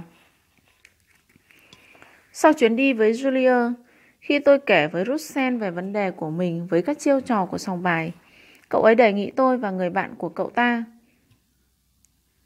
Ông Mike Kay đột kích và sòng bạc Blackjack. Mai cây thuần thục, vừa là một ảo thuật gia, vừa là một tay dò bài nổi tiếng. Cuốn sách của cậu ấy Sự nguy hiểm trong những lá bài mô tả cuộc phiêu lưu dò tìm gian lận của mình trong các trò chơi lậu. Cậu cũng đóng vai trò cố vấn đặc biệt cho ban kiểm soát trò chơi Nevada trong nhiều năm giúp cho ban kiểm soát soi ra một số sòng bạc nhỏ vì gian lận. Russell giải quyết vấn đề ngân quỹ bằng cách huy động 10.000 đô la từ những người hậu thuẫn ẩn danh. Với bất kỳ phần phân chia lợi nhuận nào sau khi trừ ra khoản chi tiêu của chúng tôi. Chúng tôi gặp lại nhau ở Las Vegas vào tháng 1 năm 1962. Trong kỳ nghỉ cuối năm ở New Mexico State, Russell là một cử nhân 35 tuổi và McKay, một người hướng ngoại yêu đời ở lứa tuổi 60. Khi chúng tôi chọn một sòng bài và tôi tìm thấy một chỗ người ta ưa thích ở các bàn blackjack, kế hoạch của chúng tôi là cho tôi đặt cược một cách khiêm tốn cho đến khi tôi nhận được tín hiệu đi trước từ Mikey. Theo đó, tôi sẽ nâng mức đặt cược của mình và chơi trong một giờ, dừng lại sớm hơn nếu tôi, Mikey hoặc Russell cảnh báo ngưng. Dừng lại sau một giờ cho tôi nghỉ ngơi. Trong thời gian đó, tôi di chuyển sang một sòng bài khác Thay đổi sòng bài sau mỗi phiên và tùy chỉnh kíp giờ quay trở lại sẽ giới hạn số lần chúng tôi bị theo dõi bởi bất kỳ một nhân viên sòng bài nào. Để tránh gây chú ý thêm nữa, tôi dừng chơi vào bất kỳ thời gian nào trước khi tôi thắng quá lớn. Và tôi cũng dừng lại sau những khoản thua đều đặn nhằm hạn chế tác động trong những trường hợp gian lận mà chúng tôi không phát hiện được. Về mặt toán học, sự gián đoạn không quan trọng bởi vì cả quá trình chơi của tôi chỉ là một chuỗi dài các tay bài cắt nhỏ nó thành các phiên và chơi chúng vào những thời điểm khác nhau tại các sòng bài khác nhau nên không ảnh hưởng đến lợi thế của tôi cũng như không ảnh hưởng đến số tiền mà tôi có thể trông đợi sẽ chiến thắng trong dài hạn. Nguyên tắc này áp dụng trong cả cờ bạc lẫn đầu tư. Khi Mikey và Russen ra hiệu cho tôi bị gian lận, tôi dừng lại và đi ra ngoài với họ để đúc rút một bài học về cách nó vận hành. Mikey giải thích. Trước tiên ở tốc độ chậm hơn sòng bài, khi tôi có thể nhìn thấy nó hoặc thông thường hơn, suy ra từ những người chơi poker, chúng tôi sẽ quay trở lại người chia bài cũ và tiếp tục chơi, nhanh gọn và đặt cược thấp. Vì vậy, tôi có thể nhận ra những mánh khóe trong bàn chơi. Tôi thấy điều này được thực hiện với kỹ năng điêu luyện tại những nơi vốn đã là chuỗi sòng bài khách sạn ưa thích của tôi. Chúng tôi có một số phiên thắng trong chuyến đi này, đưa tổng số vòng chiến thắng của chúng tôi lên 15 vòng, không có thua lỗ. Khi tôi bắt đầu phiên chơi thứ 16, Pete Post tiến lên và hỏi chúng tôi đã làm thế nào. Mikey trả lời, lên và xuống, giống như một thang máy. 20 phút sau, một người đàn ông vội vã băng vào cửa trước khách sạn, lao xuống bàn và thay thế người kia chia bài cho chúng tôi. Tôi liền nghi ngờ và giảm khoản cược của mình về mức tối thiểu. Thua một vài tay bài và nhận được tín hiệu rời đi của Mikey. Chúng tôi quay lại phòng. Mikey đã chỉ cho tôi nguyên nhân là hầu như chúng tôi không thể phát hiện được việc liếc trộn quân bài thứ hai mà người chia bài mới đã chia cho chúng tôi. Đây là một kỹ thuật phổ biến để gian lận. Cách nhìn trộm vào quân tiếp theo được chia hay còn gọi là quân bài trên cùng. Sau đó, nếu quân này có lợi cho người chơi, thay vì chia quân bài này, dealer sẽ chia quân bài ngay dưới nó. Quân bài thứ hai có khả năng tệ hơn. Mặt khác, nếu dealer lấy bài cho chính mình, anh ta sẽ lấy quân trên cùng nếu nó có lợi cho anh ta. Còn nếu không, anh ta sẽ lấy quân thứ hai cho mình. Dealer dùng mánh khóe nặng ký này để đánh bại những người chơi. Một chuyên gia gian lận hay ảo thuật đều thuần thục việc này mà ngay cả khi bạn được báo trước và theo dõi sát sao, vẫn không thể nhìn thấy và cũng gần như không thể chứng minh diễn biến từng xảy ra. Gian lận thường trực ở Las Vegas vào những ngày đó, đến mức tôi đã dành bao nhiêu thời gian chơi là bấy nhiêu thời gian nghiên cứu cách vận hành của chúng. Khắp mọi nơi chúng tôi lui tới, chúng tôi đều tìm thấy điểm chúng tôi bị khơi chơi khăm, bị cấm chơi hoặc người chia bài 6 bài sau mỗi lượt chơi. Trong vài ngày cuối cùng, chúng tôi bay tới vùng Tahoe Reno, nơi chúng tôi thăm bạn của Mikey. Tại ban kiểm soát trò chơi Nevada, chúng tôi kể với họ các trải nghiệm về những sự gian lận của lá bài thứ hai, rồi những cỗ bài chồng lên nhau. Quân bài bị mất hoặc được đánh dấu và nhiều thứ khác kéo dài hơn 2 giờ. Chúng tôi gọi tên hàng tá sòng bạc và mô tả những người chia bài và phương pháp của họ. Dĩ nhiên, những cuộc cáo buộc của chúng tôi xếp từ chính xác xuống các chi tiết ngờ cao. Mặc dù những người đứng đầu ban kiểm soát trò chơi đã nhiều lần mời chúng tôi phỏng đoán hay suy xét, chúng tôi phân tách giữa những tuyên bố sự thật và những suy luận của mình. Tôi cảm thấy không thoải mái khi chúng tôi được khuyến khích phát biểu một cách thiếu cẩn trọng và đưa ra những tuyên bố phóng đại. Bây giờ tôi tự hỏi có lẽ nào do sự thiếu kiên nhẫn tự nhiên với thói quen học thuật của tôi về bản tính cẩn trọng và chính xác hoặc là lãnh đạo ban kiểm soát kia đang cố gắng tìm bằng chứng làm mất tín nhiệm của những người thực thế trong bản cáo trạng của chúng tôi. Sau khi nghe câu chuyện giải lê thê của chúng tôi về thói gian lận tràn lan, người quen của Mikey tại ban kiểm soát tuyên bố ông muốn nói chuyện về công việc tư vấn bổ sung và đề nghị rằng trong khi chờ đợi tôi có cơ hội để chơi blackjack, vì một lý do nào đó, Russell không đi cùng chúng tôi. Khi tôi do dự trong trò chơi mà không có người bảo vệ mình khỏi các gian lận, người quen của Mikey phân công một người trong ban giám sát trò chơi bảo vệ tôi. Mikey nghĩ đó là một ý tưởng hay và báo trước cho tôi rằng những người chia bài biết mặt tất cả những người được ban kiểm soát cử đi. Vì vậy, bất cứ khi nào họ xuất hiện, việc gian lận sẽ được ngừng ngay cho đến khi họ rời đi. Tôi bắt đầu chơi tiếp ở khách sạn Riverside, trung tâm thị trấn Reno. Đặt cược một cách thận trọng từ 5 đến 50 đô la. Vì không gian ít người chơi nên tôi ngồi một mình giữa các bàn trống. Người bảo vệ của tôi giả vờ không biết tôi, lang thang trong một phút sau đó cũng ngồi xuống chơi. Người chia bài của chúng tôi, một người phụ nữ trẻ với chiếc áo khoét sâu và làn da đầy tàn nhang. Thắng mỗi người chúng tôi được vài tay bài đầu tiên bị giữ bởi rìa giữa quân bài trên cùng và phần còn lại của cỗ bài. Ở tay bài tiếp theo, tôi được chia cho đôi stip 10, 6 so với quân ngựa 9 hoặc 10 của người chia bài. Tôi quyết định rút thêm bài và ngạc nhiên vì lá bài tiếp theo nhẽ ra là của tôi, thay vì lá bài phía trên lại bị kẹt chung với lá bài trên cùng, rút mãi không xong. Người chia bài quê độ và mặt đỏ ửng từ má đến xương quay xanh. Theo dõi diễn biến nãy giờ, Pitboss đã đi từ cuối bàn sang bên trái tôi. Hỏi tôi muốn quân bài trên cùng hay thứ hai. Tôi có thể thấy rằng quân thứ hai là một quân hình GQK mà có thể làm số điểm vượt quá 21 như giả thiết. Để ban kiểm soát trò chơi có thể nghe thấy tôi ngay cả khi ông ta gần như điếc hay mù đi chăng nữa. Tôi quát lớn và rành giọt. Quân thứ hai khiến tôi sẽ bù, vì vậy tôi sẽ lấy quân trên cùng. Đó là một quân 8, và dù sao thì tôi cũng vượt 21 điểm. Tôi đổi lại số chip lấy tiền của mình và rời đi. Khi người giám sát bảo vệ tôi theo sau tôi bên ngoài, tôi bảo Anh đã bao giờ nhìn thấy quân bài thứ hai như thế chưa? Anh trả lời Thứ hai, thứ hai là gì? Người này ngồi cách người chia bài chưa tới một mét. Anh ta nhìn thấy mọi thứ và giả vờ không thấy gì. Nhận thấy anh chàng này ở đó nhằm cúng tôi cho sòng bài, tôi viện cớ đi vệ sinh để xóa dấu anh ta và đến chơi ở một sòng bài khác. Tôi chơi ngon lành cùng với một đám người chơi nhỏ ngồi xung quanh, nhưng cuối cùng người chia bài của tôi và chỉ người chia bài của tôi bị thay thế. Nhìn xung quanh, tôi thấy người hộ tống không mong muốn của mình đang ẩn trong đám đông. Tôi chơi trò trốn tìm với anh chàng thêm 2,5 giờ đồng hồ nữa. Sáng hôm sau là thời điểm trở về nhà. Ba chúng tôi vừa rời Reno. Tuyết rơi nặng khiến sân bay địa phương đóng cửa. Nhưng có một chiếc máy bay sẽ rời khỏi đường băng của lực lượng không quân gần đó, vẫn còn hoạt động. Chúng tôi đi chuyến bay đặc biệt này mà về sau chúng tôi mới biết đấy là chiếc máy bay cuối cùng trong 11 ngày.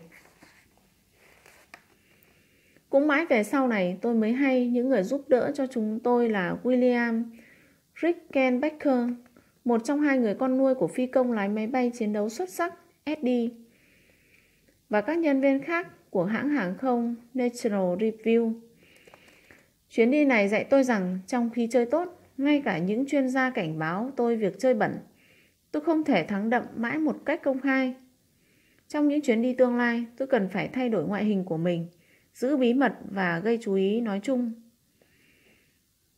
Mikey giải bày với ban kiểm soát trò chơi rằng ông nhìn thấy muôn kiểu gian lận ở sòng bài tại Nevada trong 8 ngày theo dõi tôi chơi, còn nhiều hơn tất cả những gì 5 năm mình làm việc cho ban kiểm soát cộng lại. Sau bài báo cáo chỉ trích của mình, ông không bao giờ nhận được yêu cầu làm cố vấn nữa. Russell bị cờ bạc làm mê muội và liên tục viết nhiều cuốn sách về những chuyển biến theo nhiều năm. Vào năm 1947, các thành viên băng nhóm được cho là không hài lòng với việc quản lý sòng bài Tropicana đã bắn hạ đồng bọn anh chị Gangster Brooksy ở Nam California vào năm 1960. El Rancho Vegas phát cháy một cách bí ẩn sau 2 tuần khi một tên cướp khét tiếng bị tống ra bằng vũ lực. Khi tôi chơi vào đầu những năm 1960, hàng chục triệu đô la tiền mặt được đưa ra khỏi các phòng đếm mà không qua kiểm kê. Đó là lợi nhuận chìm nhằm tránh các khoản thuế và rót vào những hoạt động của những băng nhóm trên toàn quốc. Không lâu sau khi tôi chơi, có một lượng lớn những người đếm bài bắt đầu xuất hiện. Họ bị bắt giữ vì những cái cớ thoái thác, tiền của họ bị mất cắp và một số người bị đánh trong phòng kín. Một băng nhóm phục vụ cho một khu sòng bài đã uống đến say khướt trong thời gian rảnh. Thập niên năm 1970, không đến nỗi tệ như mô tả trong quyển sách phi hư cấu có tựa Casino của tác giả Nicolas Pileggi mà sau này được chuyển thể thành bộ phim cùng tên, nhưng cũng đủ vết nhơ rồi. Kể từ đó, Nevada chuyển đổi mạnh mẽ từ giấc mơ của một kẻ cướp Bunsi về một Disneyland cho mafia thành một điểm đến giải trí tập trung cho các tập đoàn điều hành. Las Vegas hiện nay lưu trữ các kỷ niệm của những ngày xưa cũ với một bảo tàng tội phạm mở cửa cho công chúng tham quan. Các chuyên gia blackjack chuyên nghiệp hiện nay dường như đều đồng tình với gian lận trở nên hiếm hoi ở các khu vực tồn tại lâu đời như Nevada và Atlantic City. Nhưng người chơi nên cẩn trọng ở các sòng bài nhỏ hơn, ít được điều chỉnh và nằm xa khu sòng bạc ở Hoa Kỳ và nước ngoài. Cuốn sách Mr. Dealer ra mắt vào tháng 11 năm 1962 Sách bán chạy và nhận được những đánh giá khả quan. Nó tiếp tục cho thấy doanh số bán mạnh mẽ, ổn định với sự bùng nổ sau lượng thông tin ít ỏi được công khai. Độc giả hứng thú và nhiệt tình ủng hộ. Tôi tin rằng nó có thể thực sự cất cánh nếu có cách phổ biến sách đến công chúng rộng rãi hơn.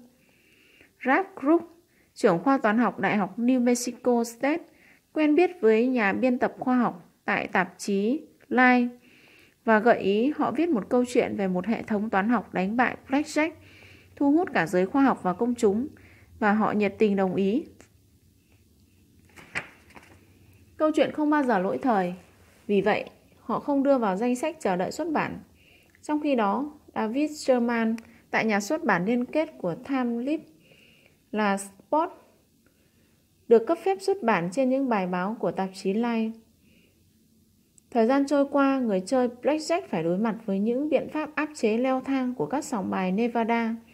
Ban quản lý theo dõi chúng tôi qua nhiều camera gắn trên trần và một hệ thống gương một chiều trên bàn. Khuôn mặt của chúng ta được kiểm tra qua các ảnh chụp ngoài mong muốn.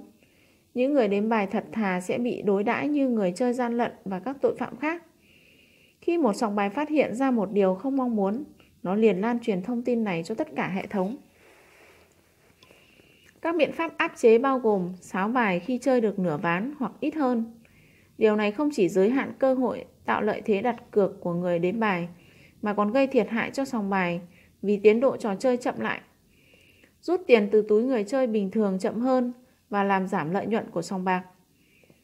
Nếu người ta so sánh một sòng bài với một lò giết mổ xử lý những người chơi, thì càng nhiều thời gian sáo bài, hiệu quả sử dụng nhà máy càng kém. Gian lận, mặt khác, không chỉ kiếm tiền nhanh hơn mà còn có thể thu được lợi nhuận mà nhà cái hiếm khi bỏ qua. Tôi nhìn thấy điều này xảy ra một đêm khi tôi bước vào sảnh khách sạn sòng bài Las Vegas Strip. Vào khoảng 10 giờ, Louis Prima, một nhạc sĩ nổi tiếng vào thời đại đó, và ca sĩ chính của ông, người vợ mới Jamaion, đang biểu diễn và các bàn blackjack kế đó đã phủ kín người, với hàng chục người chơi đang chờ tới lượt. Tôi đến chơi blackjack và khi kiểm tra tất cả các bàn với hy vọng có được một chỗ ngồi. Tôi để ý thấy người chơi mỗi bàn mất tiền ở một tỷ lệ đáng kinh ngạc. Những người chia bài đều đeo kính cùng màu vàng cam, qua đó họ có thể nhìn thấy dấu hiệu nhận dạng trên mặt sau của quân bài. Nếu quân bài trên cùng tốt cho người chơi, Chandler sẽ chia cho họ quân tiếp theo hay quân bài thứ hai thay thế. Dù những người chơi bị vét túi nhanh chóng, nhưng các chỗ trống của họ bị lấp đầy ngay lập tức và lợi nhuận của sòng bài tăng vọt. Và mặc dù nhiều người chờ đợi mệt mỏi tới mức muốn đem tiền của họ đi nơi khác, nhưng thay vào đó, họ vẫn cố thủ ở sòng bài này. Thông thường một người đếm bài tình nghi sẽ bị cấm không được chơi blackjack Rõ ràng điều này là hợp pháp theo luật Nevada. Chớ treo thay, nhiều người vô tội cùng những người không có khả năng trở thành người đếm bài đều bị cấm. Để đi loanh quanh, tôi phải cải trang, bao gồm kính áp tròng, kính dâm, dâu, thay đổi toàn bộ quần áo và cách hành xử ở bàn chơi. Điều này làm tôi hơi mất thời gian chơi. Một lần khi tôi về từ một chuyến đi và vẫn còn trong diện mạo cải trang, con tôi đã không nhận ra tôi. Chúng hoảng sợ trước người lạ đầy râu ria và đã bật khóc Mặc dù vào thời điểm đó, Ryan và Karen chỉ mới 3 tuổi và 5 tuổi, nhưng chúng vẫn còn nhớ ký ức này. Tuy nhiên, điều đó không ám ảnh bé Jip vì khi đó cậu cu mới chỉ một tuổi. Tôi kiểm nghiệm một lần cải trang như vậy ở Reno, nơi mà tôi sắp xếp thông qua những người bạn. Để gặp một cặp đôi sẽ theo dõi tôi trong sòng bài, đổi lại là niềm vui được xem tôi chơi.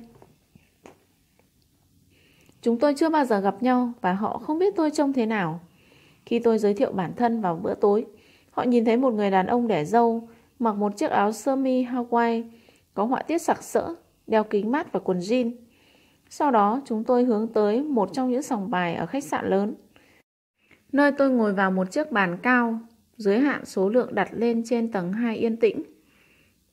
Tôi chọn chỗ tốt nhất cho một người đến bài, gọi là căn cứ thứ ba, nằm xa nhất về bên trái bàn nhìn từ người chơi. Ngồi ở đó tôi là người cuối cùng hành động, vì vậy tôi sẽ được hưởng lợi vì nhìn thấy nhiều bài được đánh ra hơn khi đến lượt mình chơi. Đổi một cọc tiền tôi mua cả đống chip. Nhìn thấy tiền, người chia bài của tôi, một phụ nữ trẻ hấp dẫn, thấy tôi có vẻ ngon ăn. Khi chúng tôi nói chuyện phiếm và sòng bài mang đồ uống ra, và tôi tiếp nhận không phải để mình thư giãn, mà để chiều lòng họ. Cô bảo tôi, ca trực của cô kết thúc vào 2 giờ sáng và có lẽ chúng tôi có thể làm gì đó sau đấy. Trong khi đó, chiến thắng ổn định của tôi thu hút sự chú ý của Pittsburgh. Cuối cùng, anh ta phán quyết tôi là người đếm bài. Sau đó một tập hợp ban quản lý sẽ đến xem. Đến 1 giờ sáng, họ có đủ bằng chứng và tuyên bố với sự ngạc nhiên và thất vọng của người chia bài cho tôi rằng tôi không còn được chào đón ở bàn chơi nữa. Hiển nhiên, họ đã lan truyền thông tin trong hệ thống. Cải trang cùng một kiểu, ngày hôm sau tôi bị cấm cản tại nhiều sòng bài. Chiều hôm đó, tôi quyết định thay đổi bộ dạng cải trang của mình. Trước khi gặp những người bạn của mình vào bữa tối, tôi cạo râu, thay kính mát bằng kính áp tròng và chải tóc theo kiểu khác. Một chiếc áo khoác thể thao và cà vạt để có tác phong lịch lãm và hoàn thành việc chuyển đổi. Họ mở cửa sau tiếng gõ. Những người bạn của tôi không cho thấy dấu hiệu nào là họ nhận ra tôi. Thật ư? Sự ngạc nhiên của họ thắp lên hy vọng trong tôi. Sau bữa tối, tôi vào sòng bài cũ và ngồi vào chỗ như đêm hôm trước. Người chia bài ngước nhìn tôi, đặt vài đồng chip từ túi của mình lên trên bàn trước mặt tôi. Cô ta không thấy cọc tiền nào và bây giờ tôi đeo một chiếc nhẫn cưới. Không phải tiếp người để quan tâm. Để tránh bị phát hiện ra giọng nói của mình, tôi không nói chuyện. Khi người phục vụ cốc tay mời thức uống, tôi thỏ thẻ bằng giọng khàn. Sữa.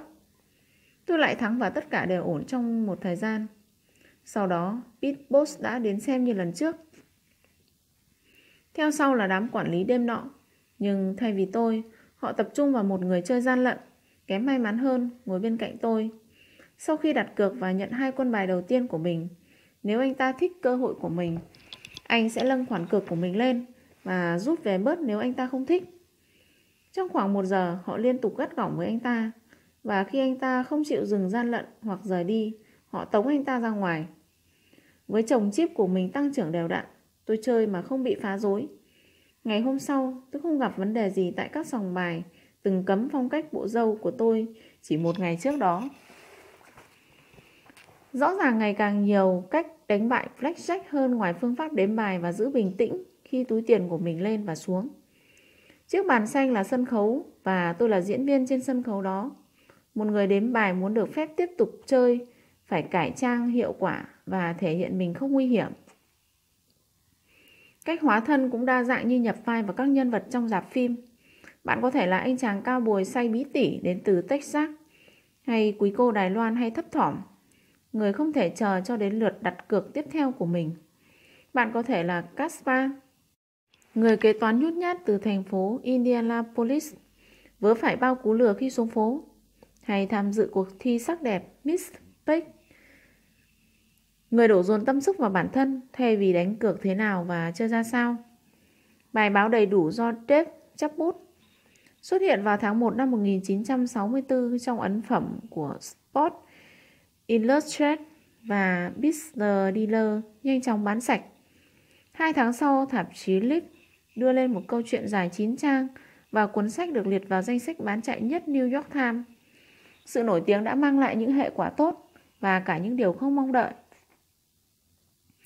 Đối với tôi đó là niềm vui khi nhìn thấy vẻ hãnh diện thầm lặng của bố mình khi hoàn thành những hy vọng mà ông ấp ủ trong tôi.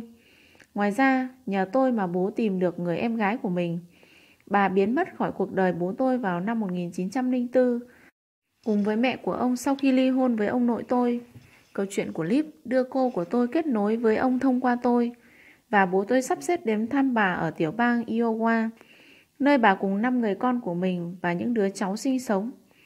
Họ chia cách nhau từ khi ông lên 6 và bà lên 4 tuổi. Bố tôi từng có ước mơ cả đời đó là tìm được đứa em gái ruột một lần nữa.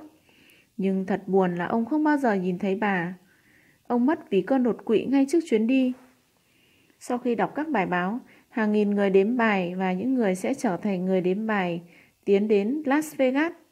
Hiệp hội khách sạn Nevada Resort tổ chức một phiên họp khẩn cấp bí mật 29 năm sau, quản lý sòng bài trong thời gian dài, Vic đã mô tả lại cuộc họp như sau. Thế quái nào mà tôi biết anh ta có thể làm được như vậy chứ? Tôi đoán anh ta được trời phú cho đầu óc toán học hoặc trí nhớ hình ảnh hay một thứ gì đó đại loại như vậy. Đây là Sisin, ông chủ sòng bài tại Dexter, nói chuyện điện thoại với Con Cohen, quản lý sòng bài San. Thời gian rơi vào giữa thập niên 1960 và họ đang thảo luận về một cuốn sách có tầm ảnh hưởng sâu sắc đến các sòng bài ở Las Vegas và cách tiếp cận của họ đến trò chơi có tên gọi là 21 hay Blackjack. Tất cả những gì tôi biết, Simon hét lên, là anh ta đã viết một quyển sách dạy cho mọi người cách giành chiến thắng mỗi khi họ chơi Blackjack. Tôi chỉ muốn nói cho anh biết, cuốn sách chết tiệt này sẽ phá hủy chúng ta. Chúng ta sẽ bị tống cổ ra khỏi ngành kinh doanh Blackjack. Cuốn sách của Top là chủ đề trò chuyện chính vào bất cứ khi nào, bất cứ nơi đâu của tập hợp những ông chủ sòng bài trong thập niên 60. Một cuộc họp được gọi là giải pháp. Chúng tôi tập hợp ở Research Inn. Đến ngày hôm nay tôi vẫn không biết tại sao những gã Black S lại suy nghĩ chúng tôi phải che giấu kín kẽ đến vậy. Tôi nhắc nhở họ tính chất cuộc họp lần này không giống như cuộc họp Appalachia ở vùng yên tĩnh New York từng bị Cục Lưu trữ Liên bang dòm ngó những năm trước. Đám người họ có thể còn ghê gớm hơn cả những diễn viên đóng trong bộ phim Gangster. Quan điểm của họ cứ hàng hai hết úp rồi ngửa. Mỗi người gào thét giải pháp cứu vớt vấn đề của mình. Giải pháp Ha lúc Harry khá đơn giản. Chúc may mắn. Không, hát lúc nét không. Chủ tịch chúng tôi gần như hét lên. Bây giờ chúng ta hoàn toàn hợp pháp và chúng ta phải tư duy như người doanh nhân hợp pháp. Cuối cùng họ cũng thống nhất phải tiến hành một số thay đổi về luật chơi, hòng ngăn chặn những người đến bài này. Vào ngày 1 tháng 4 năm 1964, ngày cá tháng 4, Hiệp hội công bố kết quả. Họ thay đổi các quy tắc của Blackjack. Tách đôi và nhân đôi bài sẽ bị hạn chế và toàn bộ cỗ bài sẽ bị xáo lại chỉ sau một vài lượt chia. Rồi một chiến dịch PR được thiết kế một bài báo của Las Vegas Sun vào ngày 3 tháng 4 năm 1964 khẳng định với chúng tôi rằng bất kỳ ai ở Nevada đều biết từ lâu những người chơi với hệ thống. Rõ ràng, Edward Ortop không hề biết sự thật về cuộc sống cờ bạc. Chưa bao giờ có một hệ thống nào được phát minh mà vượt qua lợi thế của nhà cái trong tất cả thể loại trò chơi may rủi. Và lý lẽ đau búa khác Tiến sĩ Thóc có thể có trình độ về toán học, nhưng ông ấy là ma mới về cờ bạc. Là lý lẽ mà Edward A. Onsen, Chủ tịch Ban Kiểm soát trò chơi đưa ra. Để tránh khỏi tranh luận, Gin Evan của Herald Club giải thích rằng câu lạc bộ tin rằng người chơi có thể có cơ hội tốt hơn khi sáo bài mỗi ván chơi bởi vì tất cả quân át và quân hình GQK có thể xuất hiện ở trên mỗi ván. Tôi nói với báo chí rằng những thay đổi sẽ khiến sòng bài tổn thất nặng và những người đếm bài điêu luyện sẽ vẫn chiến thắng. Như Vic Gray báo cáo, những người chơi trò 21 thường xuyên mà không cố đếm bài, phản đối dữ dội đến trò 21 của chúng ta bắt đầu suy giảm với tốc độ báo động. Sau vài tuần, chúng tôi không còn lựa chọn nào khác ngoài việc khôi phục các quy tắc ban đầu.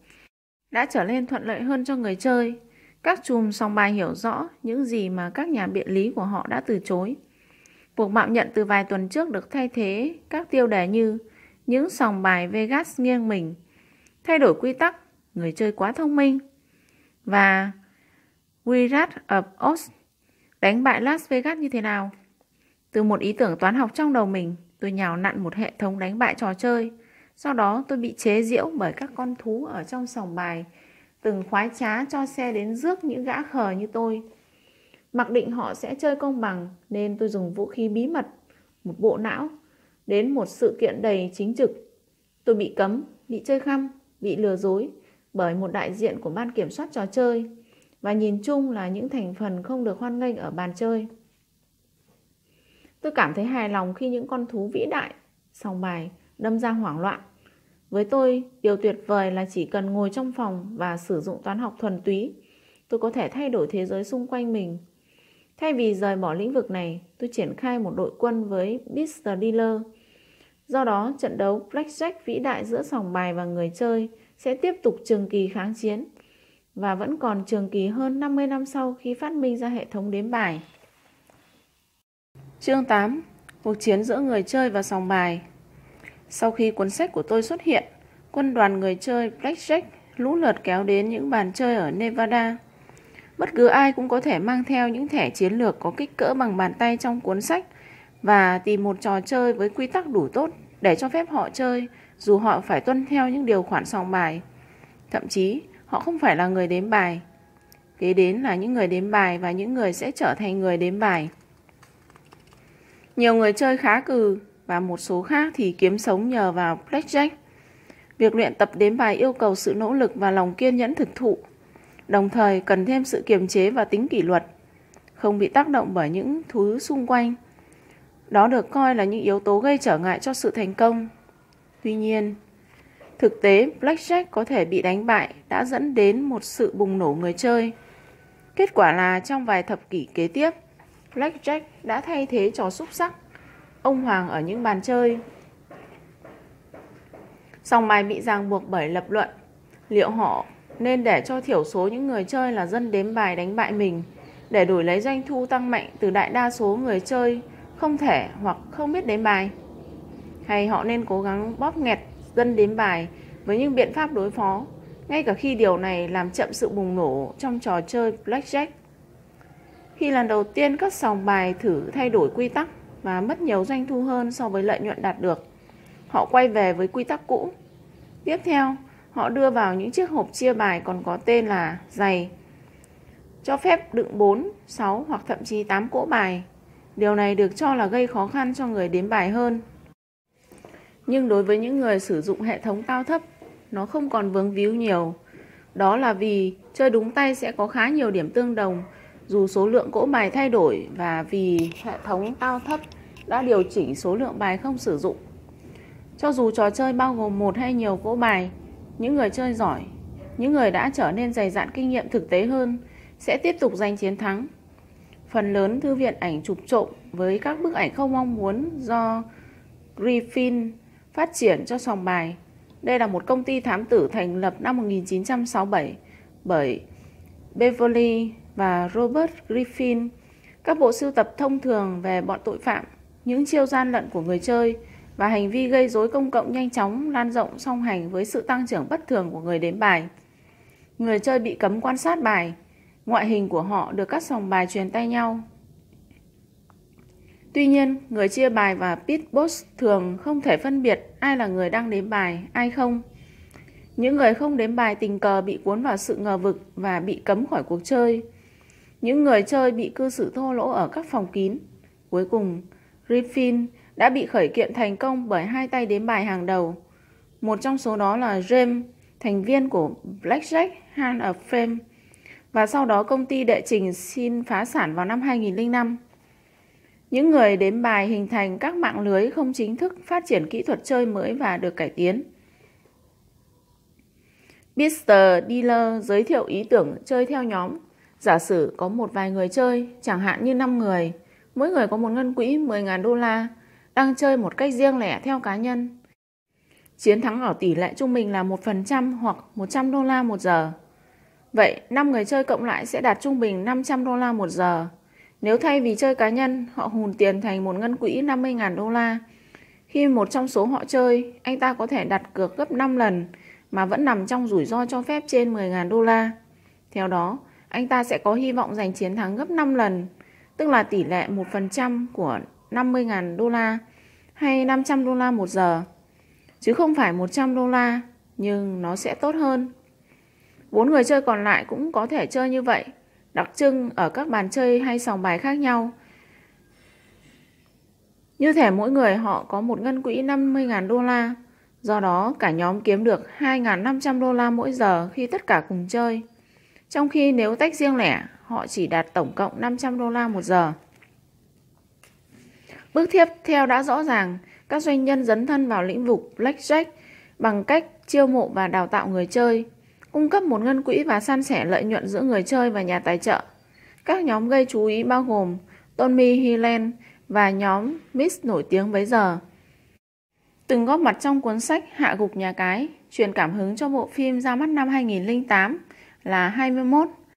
An Francisco tiên phong cho ra đời lò đào tạo các đội chơi blackjack và ý tưởng này được lan truyền rộng rãi bởi một trong những tân binh của ông, Ken Austin, 1935-1987. Những cuốn sách của Austin, chơi Blackjack kiếm triệu đô la và Speed Player đã truyền cảm hứng khai sinh ra những đội khác nhau, cũng như thúc đẩy những nỗ lực chống lại họ đến từ các sòng bạc. Ken Austin là một trong những nhân vật đầy màu sắc trong lịch sử Blackjack, chạy trong mình một phần tư dòng máu châu Á với ông nội người Nhật Bản. Anh sinh ra ở Kenneth Senzo Usui. Bắt đầu sự nghiệp của mình bằng mua bán chứng khoán. Anh trở thành phó chủ tịch cao cấp trẻ nhất tại thị trường chứng khoán Thái Bình Dương. Bị lôi kéo bởi những cám dỗ của Blackjack, sau này anh ta đã rời bỏ lĩnh vực chứng khoán để chơi Blackjack chuyên nghiệp. Người đến bài muốn đặt cược ít nhất có thể khi sòng bài có lợi thế, sau đó đặt cược lớn khi các quân bài nghiêng lợi thế về phía họ. Lý tưởng nhất là người chơi sở hữu một ngân quỹ đủ lớn cho phép đặt cược 1.000 đô la khi cỗ bài cho họ lợi thế. Ngược lại, sẽ đặt cược ở mức tối thiểu của bàn chơi là 5 đô la. Khoản tranh lệch cá cược là 200 trên 1. Như vậy là một báo động đỏ cho nhân viên sòng bài. Nhưng để đặt cược 1.000 đô la vào những vị thế thuận lợi và khoản chênh lệch cá cược hẹp hơn, ví dụ như 4 trên 1, đòi hỏi khoản cược 250 đô la khi cỗ bài gây bất lợi. Điều này cắt giảm tổng lợi ích. Phương pháp khắc phục là sử dụng cái gọi là Big Player, tay chơi lớn. Các đội gài thành viên tại một số bàn chơi Blackjack cốt theo dõi cỗ bài, trong khi đó đặt cược ở mức tối thiểu. Khi một cỗ bài trở nên thuận lợi, họ báo hiệu Big Player. Người dường như lang thang ngẫu nhiên từ bàn này sang bàn khác, đặt những khoản cược đáng kể một cách thất thường, vì anh ta chưa ngồi vào bàn trước khi đặt cược, nên không thể đếm bài được. Tất cả chúng được ngụy trang dưới một vai diễn. Tay chơi lớn có thể xuất hiện như một tên giàu có phách lối hay trẻ chén, thường cặp kè với cô ả xinh đẹp. Trong khi đó, cộng đồng Blackjack đã khám phá và phát triển các phương pháp đếm khác nhau. Chúng bắt nguồn trực tiếp từ những tính toán ban đầu của tôi cho thấy các hiệu ứng việc loại bỏ các quân bài khác nhau từ cỗ bài. Hệ thống đếm sẽ gán điểm cho mỗi quân bài qua phản ánh tác động của quân bài khi loại bỏ. Các điểm càng tương xứng với ảnh hưởng thực sự của quân bài. Phương pháp đếm cụ thể ước tính lợi thế của người chơi hiện tại càng chính xác hơn. Để minh họa ý tưởng cơ bản này, tôi trình bày cái gọi là chiến lược số nguyên tố, tức gán một giá trị nguyên cho mỗi quân bài tương xứng với phần đóng góp tác động của nó lên tỷ lệ cược. Những con số trong bảng 1 lấy từ ấn bản năm 1962 của cuốn sách Best the Dealer. Dòng thứ hai cho thấy sự thay đổi lợi thế của người chơi khi bỏ đi một quân bài. Dòng thứ ba thu được bằng cách nhân với 13 và làm tròn nguyên số gần nhất. Kết quả là điểm đếm cho chiến lược số nguyên tố, một điểm đếm sấp xỉ tốt đến hoàn hảo. Vì các giá trị điểm đa dạng, tôi mong hệ thống này sẽ được sử dụng bởi máy tính chứ không phải con người. Tôi có ý định minh họa nguyên tắc cơ bản để xây dựng các hệ thống đếm điểm. Điểm càng gần với các hiệu ứng của quân bài tương ứng thì hệ thống càng trở nên mạnh mẽ. Mặt khác, giá trị điểm càng đa dạng được sử dụng cho một hệ thống đếm cụ thể. Phép đếm càng khó sử dụng. Có lẽ giao hòa tốt nhất giữa sức mạnh và tính đơn giản là hệ thống cao thấp, hay còn gọi là hệ thống đếm hoàn chỉnh. Xuất hiện trong phiên bản đã chỉnh sửa năm 1966 của cuốn sách Best the Dealer. Nó vẫn còn được dân chuyên nghiệp hàng đầu ngày nay sử dụng. Đây là phép đếm điểm đơn giản nhất, có thể trong đó các quân bài chỉ nhận giá trị âm 1, 0 hoặc dương 1. Bạn bắt đầu phép đếm với 0 khi các quân nhỏ 2, 3, 4, 5, 6 được sử dụng, chúng cộng dương 1 vào quỹ điểm tích lũy. Các quân trung bình 7, 8, 9 được tính là 0 nên sự xuất hiện của chúng không ảnh hưởng đến tổng số điểm. Quân lớn, át và những quân có giá trị 10 được tính là âm 1. Vì vậy, mỗi quân như vậy sẽ làm giảm tổng điểm một đơn vị. Giả sử người chơi sử dụng hệ thống điểm cao thấp đã nhìn thấy những quân bài sau đây trong vòng chơi đầu tiên. Át 5, 6, 9, 2, 3 thì tổng số điểm bắt đầu với 0 trở thành âm 1 cộng 1 cộng 1 cộng 0 cộng 1 cộng 1 bằng dương 3. Với tổng điểm này, trò chơi một cỗ bài cùng các nguyên tắc thuận lợi hợp lý người chơi có một lợi thế ở ván tiếp theo. Khi những quân bài được chia ra, tổng số điểm tăng lên và giảm xuống quanh mức 0. Khi tổng điểm dương, người chơi sẽ được hưởng lợi và tổng điểm âm sẽ trợ lực cho các sòng bài. Tác động của bất kỳ giá trị cụ thể nào lên tổng điểm sẽ càng lớn khi càng ít quân bài bị loại bỏ. Người chơi giỏi chỉ việc nhẩm tính bằng cách nhìn vào số quân bài nằm trong khay bài bị loại bỏ. Mức độ khó khăn để theo dõi việc tính điểm. Một bài kiểm tra điển hình là 6 bài, loại bỏ từ 1 đến 3 quân sấp. Sau đó đếm phần còn lại của cỗ bài. Người chơi tuyên bố kết quả, sau đó sẽ lật quân bài khuyết để xem anh có đoán đúng hay không. Ví dụ, giả sử sau một quân bài được đặt sang một bên kia mà không tiết lộ giá trị, tổng điểm phần còn lại trong cỗ bài là không.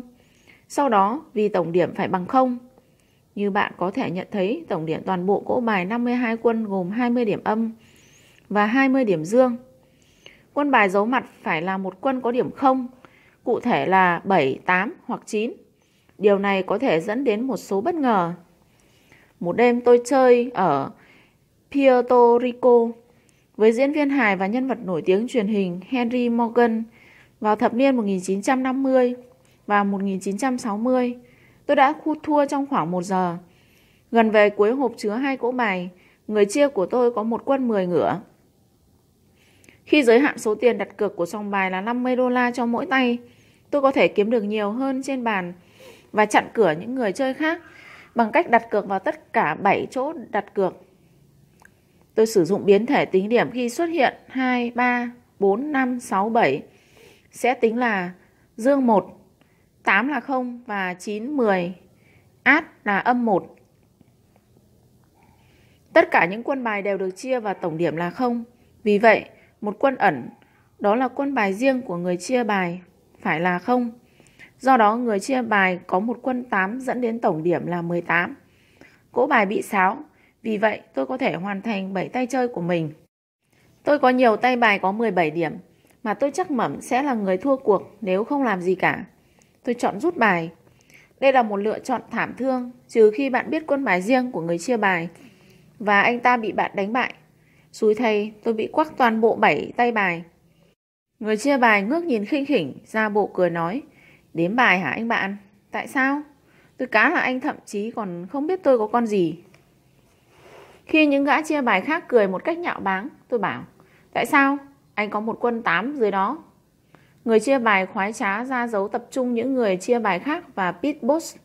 Anh ta giải thích kiểu ngây ngang rằng chuyên gia Americano bảo anh ta có quân 8 trong tay bài riêng. Họ sầm xì những lời bàn tán khó ưa bằng tiếng Tây Ban Nha. Tôi mệt mỏi và muốn nghỉ giải lao. Tôi thỉnh thoảng mắc lỗi đếm tổng trong một giờ qua. Có một khả năng tôi bị sai. Tốt hơn cho tôi là tôi bị thế. Có lẽ vậy. Sau đó người chia bài lật quân bài của mình, đó là một quân 8, một tràng tiếng Tây Ban Nha dữ dội mới.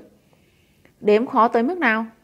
Tôi càng thực hành nhiều thì thời gian càng rút ngắn và tôi nhận thấy nếu mình có thể đếm một cỗ bài trong 20 đến 25 giây, tôi có thể dễ dàng bắt nhịp bất kỳ trò chơi nào. Vì vậy, tôi chỉ cần kiểm tra để chắc chắn mình đạt đến tiêu chuẩn này trước khi chơi. Một trong những thành viên của Blackjack Hand of Fame gây ấn tượng với các chuyên gia bằng cách đếm hai cỗ bài trong 33 giây. Tuy nhiên, kết quả tuyệt vời nhất mà tôi từng thấy là Hội nghị về bảo vệ trò chơi thế giới thứ ba tại khách sạn Paris ở Las Vegas. Một điểm sáng của đêm giải trí là một cuộc thi đếm bài. Việc lựa chọn kỹ thuật xử lý bài là rất quan trọng để đạt được thời gian thực sự thấp. Người thắng cuộc nằm trong số các thí sinh từ lĩnh vực sòng bài có thời gian nhanh nhất mà tôi từng thấy là 8,8 giây. Các sòng bài giới thiệu công nghệ ngăn chặn những người đếm bài. Các máy ảnh và máy quay theo dõi hành động này thông qua những gương một chiều trên bàn. Hiện nay tính năng này được tự động hóa, kết hợp với phần mềm nhận dạng khuôn mặt. Các con chip theo dõi khoản đặt cược của người chơi và máy móc có thể kiểm bài và tay bài. Tìm kiếm dựa trên hình mẫu đặc trưng của những người đếm bài. Máy móc liên tục sáo bài để đảm bảo một lá chắn hoàn hảo mà không làm chậm tốc độ của trò chơi. Nhưng đổi lại các sòng bài phải trả phí cho các nhà cung cấp máy móc. Trong khi đó, những người đếm bài cũng phát triển nhiều kỹ thuật hơn để có thể chiến thắng. Một trong những phương pháp này dựa trên thực tế là người chơi được chia mỗi lần hai quân bài và người chia bài cũng thường nhận hai quân, quân ngửa đầu tiên và quân sấp thứ hai và ẩn dưới quân đầu tiên. Nếu quân trên cùng của người chia bài là át hoặc quân có giá trị KQG10 thì người chia bài kiểm tra quân ẩn của mình để xem mình thắng tuyệt đối hay chính là có một blackjack. Trong trường hợp đó, anh ta ngửa bài ngay và tất cả các khoản đặt cược bị hốt gọn trong một lần. Một người chia bài blackjack đánh bại tất cả các tay chơi, trừ khi có một blackjack nữa. Người chia bài thường bấm cong góc quân bài của mình để xem giá trị ẩn bên dưới là gì. Cuối cùng, những quân át và quân 10 bị cong cong. Nếu người chia bài quá bất cẩn hay cỗ bài không được thay đổi định kỳ, người cao tay sẽ có thể chấm được các quân bài cong trước khi họ được chia bài và dễ dàng chỉ mặt đọc tên những quân át và quân 10. Đây quả là một lợi thế khổng lồ. Việc hợp tác chơi cùng nhau còn được gọi là spoke. Tất cả các người chơi có chiến lược chơi nhằm đoán quân bài bị giấu trong một ván bài của người chia bài, nếu anh ta bất cẩn. Nếu người chia bài không có bài blackjack thì ván bài tiếp tục diễn ra. Và một người chơi nếu spook và cùng biết được giá trị của quân bài sấp của nhà cái hay người chia bài sẽ có một cạnh rất lớn. Một số sòng bài ngăn cản người chơi sử dụng spook và grab bằng cách yêu cầu người chia bài chờ đợi không rút lá bài thứ hai của người chia bài cho đến khi tất cả người chơi xem bài xong toàn bộ. Sau đó, quân bài thứ hai của người chia bài mới được rút và lật ra. Trong những năm 1970, một số người đã phát triển máy tính ẩn để chơi blackjack.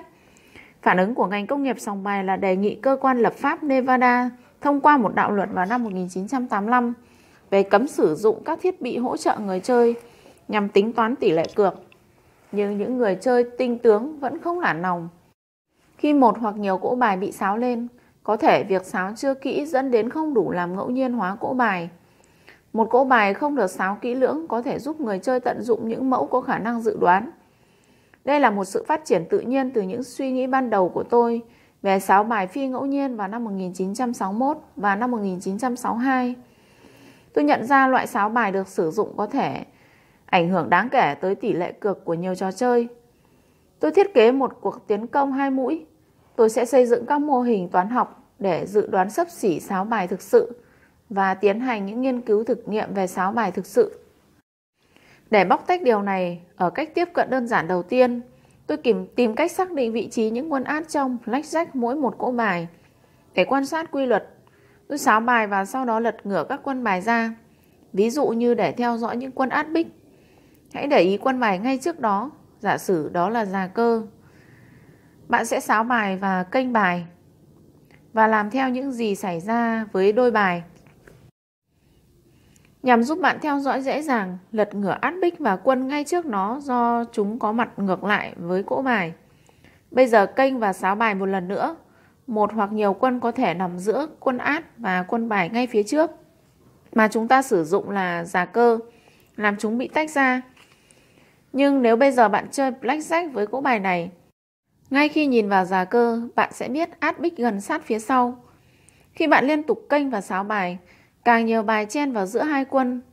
Đôi khi vì việc kênh bài song hành cùng mỗi lần sáo, trật tự bị đảo ngược và át bích sẽ xuất hiện đầu tiên.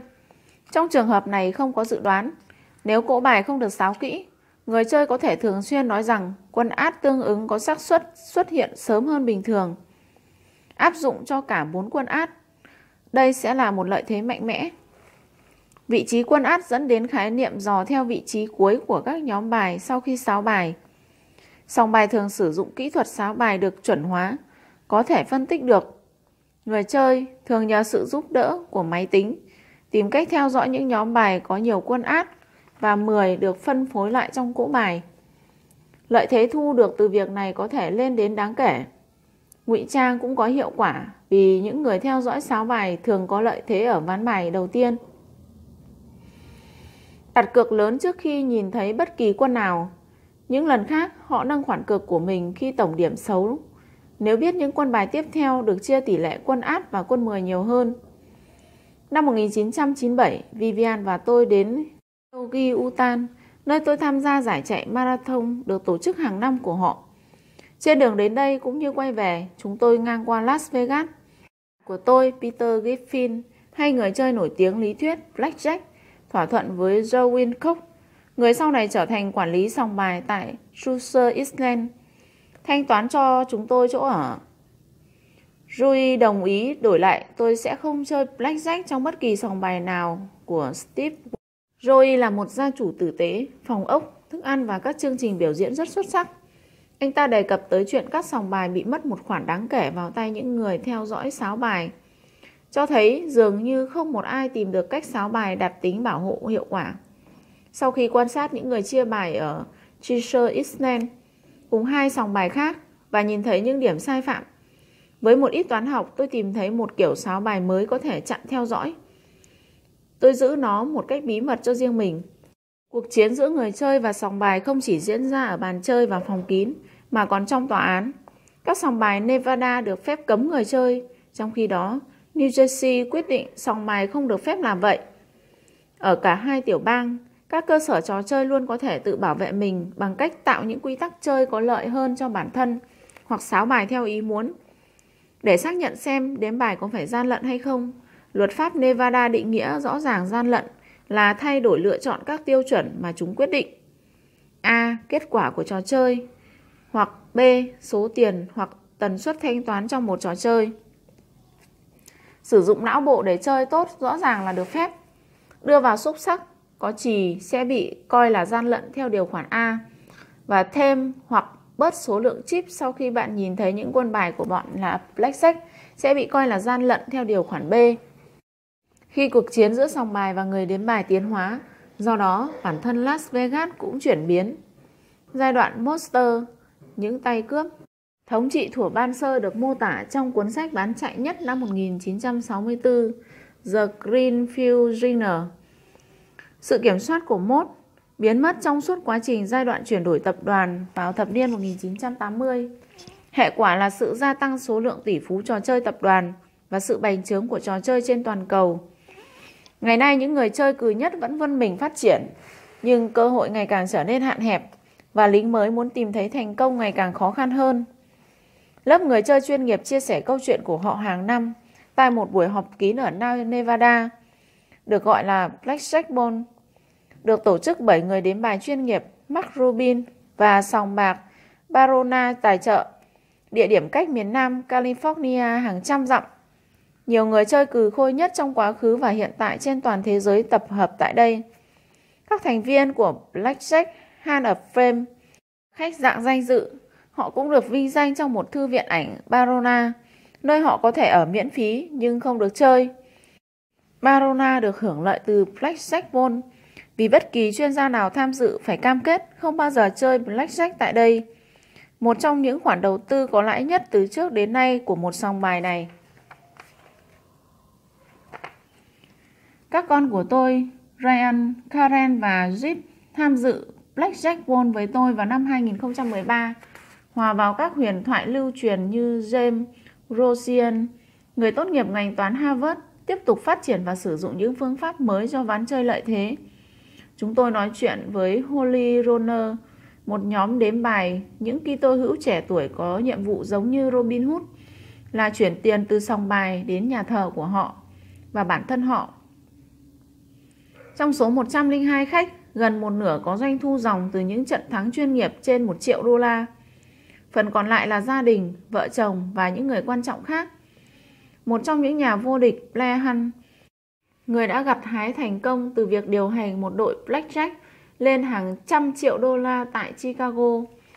Bill Benter sử dụng tiền thưởng blackjack của mình để chuyển tiền và xây dựng một doanh nghiệp kinh doanh đặt cược đua ngựa trên toàn cầu trị giá hàng tỷ đô la.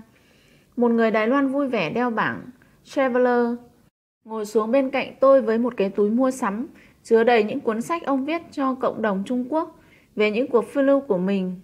Ông ta đã chơi ở 64 quốc gia trong 6 năm, số tiền dòng thu được lên tới 7 triệu đô la. Đáng ngạc nhiên, Ông là người sống sót một năm ở Moscow né tránh những tên trộm khi ông cầm tiền từ sòng bài. Ngày hôm sau tôi ăn trưa trên chuyến bay với John Chang. Một đội bóng của Mid xuất hiện trong bộ phim 21 và một chuyên gia của cậu ấy. Sau đó, tại một sòng bài gần đấy, ba người chúng tôi nhờ người chụp ảnh trước bàn blackjack.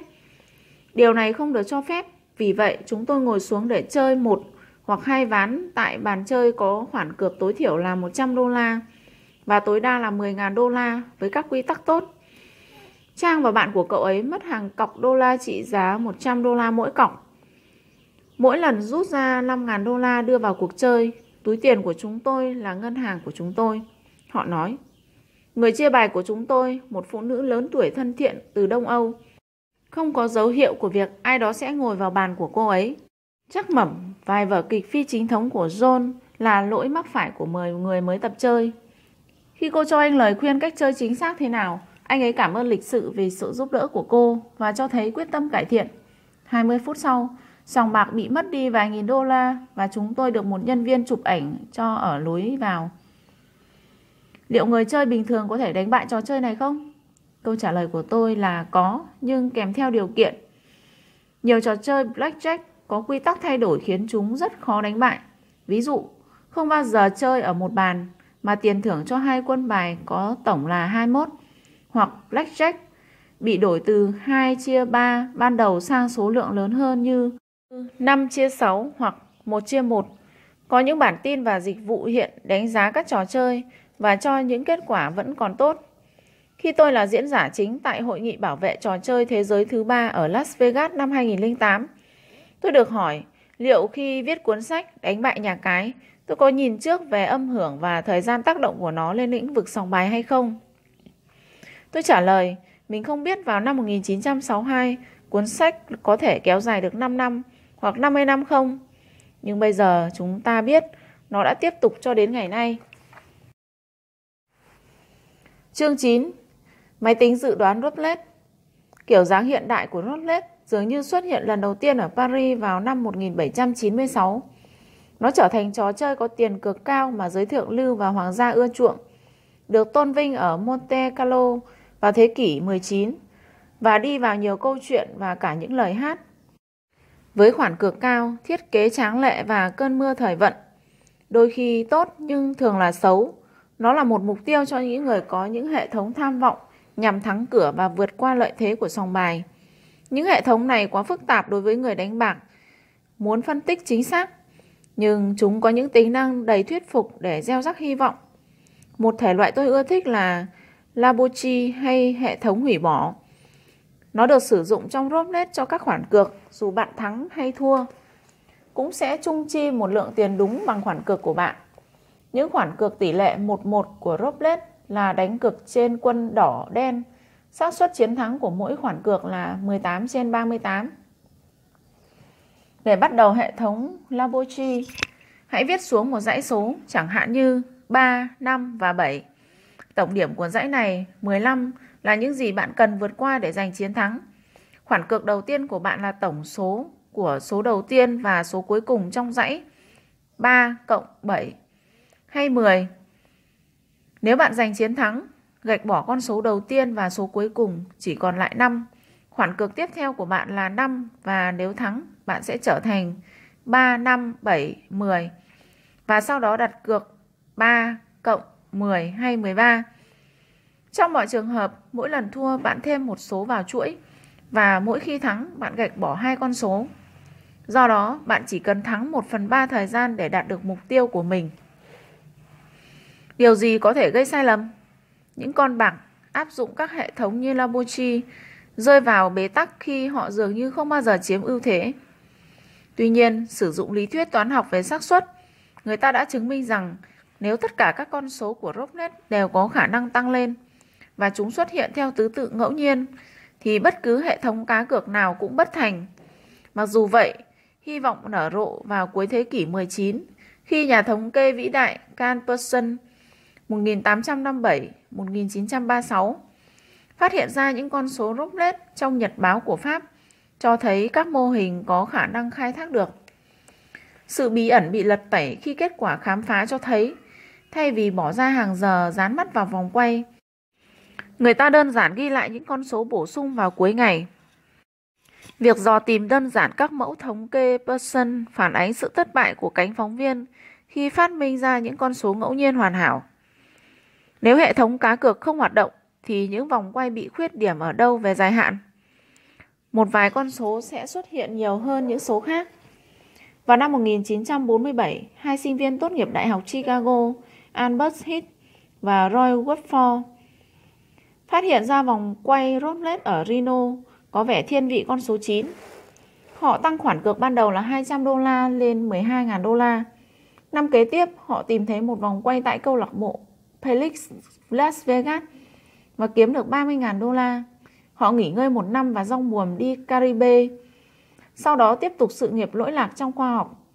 Trong số nhiều thành tựu, Hip trở thành giám đốc khoa học không gian phòng thí nghiệm động cơ phản lực của Cantech và Wolford trở thành nhà nghiên cứu y khoa của UCLA, người chứng minh được khi đẩy giới hạn lượng calo tiêu thụ ở chuột có thể làm tăng gấp đôi quãng thời gian sống tối đa.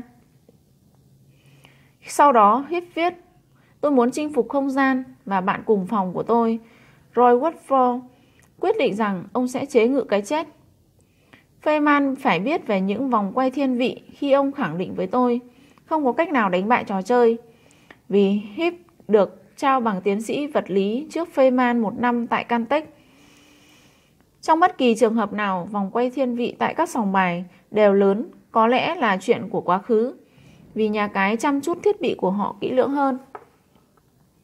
Vì vậy, Lausanen và tôi vào tháng 9 năm 1960 bắt đầu nghiên cứu nhằm xây dựng một máy tính đánh bại Roblet. Cho đến nay, như chúng tôi biết, thì tất cả mọi người ngoài kia đều nghĩ dự đoán vật lý là bất khả thi. Chúng tôi phải hoàn thành nhiệm vụ trong 9 tháng, vì đây là năm cuối trong 2 năm của tôi tại Massachusetts.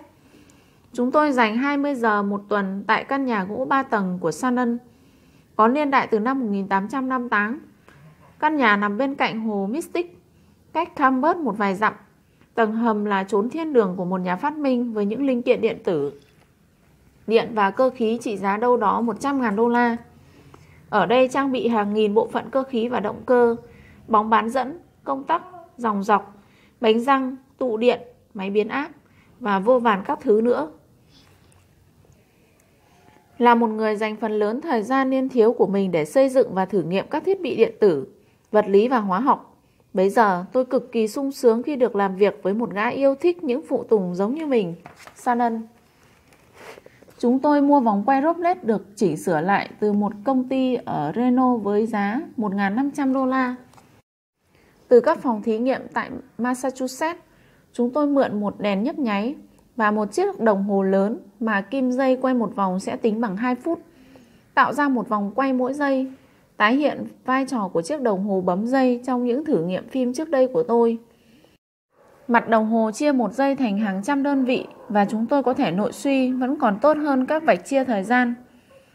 Chúng tôi thiết lập đồ nghề trong phòng bia, nơi một chiếc bàn phiến lớn đã cũ tạo lên một mặt phẳng vững chắc để gắn vòng quay. Vòng quay điển hình của chúng tôi được gia công cẩn thận với một thiết kế và vẻ đẹp thanh lịch, càng tăng thêm độ cuốn hút của trò chơi. Nó bao gồm một phần cố định hay style to với một đường rãnh vòng quanh con quay, nơi mà các hồ lì bắt đầu lượt chơi của trò chơi bằng cách tung ra một quả bóng nhỏ màu trắng. Khi quả bóng đi vào quỹ đạo, nó chuyển động dần dần chậm lại cho đến khi nó rơi xuống phía hình nón của phần tĩnh và đi qua một vòng tròn gần tâm nhất hoặc roto với các rãnh được đánh số mà người hồ lì trước đó đã quay theo hướng ngược lại so với hướng của quả bóng. Chuyển động của quả bóng phức tạp do nhiều pha khác nhau, khiến người chơi khó lòng phân tích. Chúng tôi tuân theo kế hoạch ban đầu của tôi là phân chia chuyển động của quả bóng và phần quay thành các giai đoạn và phân tích từng bộ phận riêng biệt. Chúng tôi bắt đầu bằng dự đoán thời gian, nơi mà quả bóng sẽ rời khỏi đường rãnh bên ngoài. Chúng tôi thực hiện điều này bằng cách đo thời gian để quả bóng xoay một vòng. Nếu mất thời gian ngắn, bóng di chuyển nhanh và theo đó sẽ đi xa tương ứng. Nếu mất thời gian dài hơn, bóng di chuyển chậm hơn và sẽ nhanh chóng ra khỏi rãnh.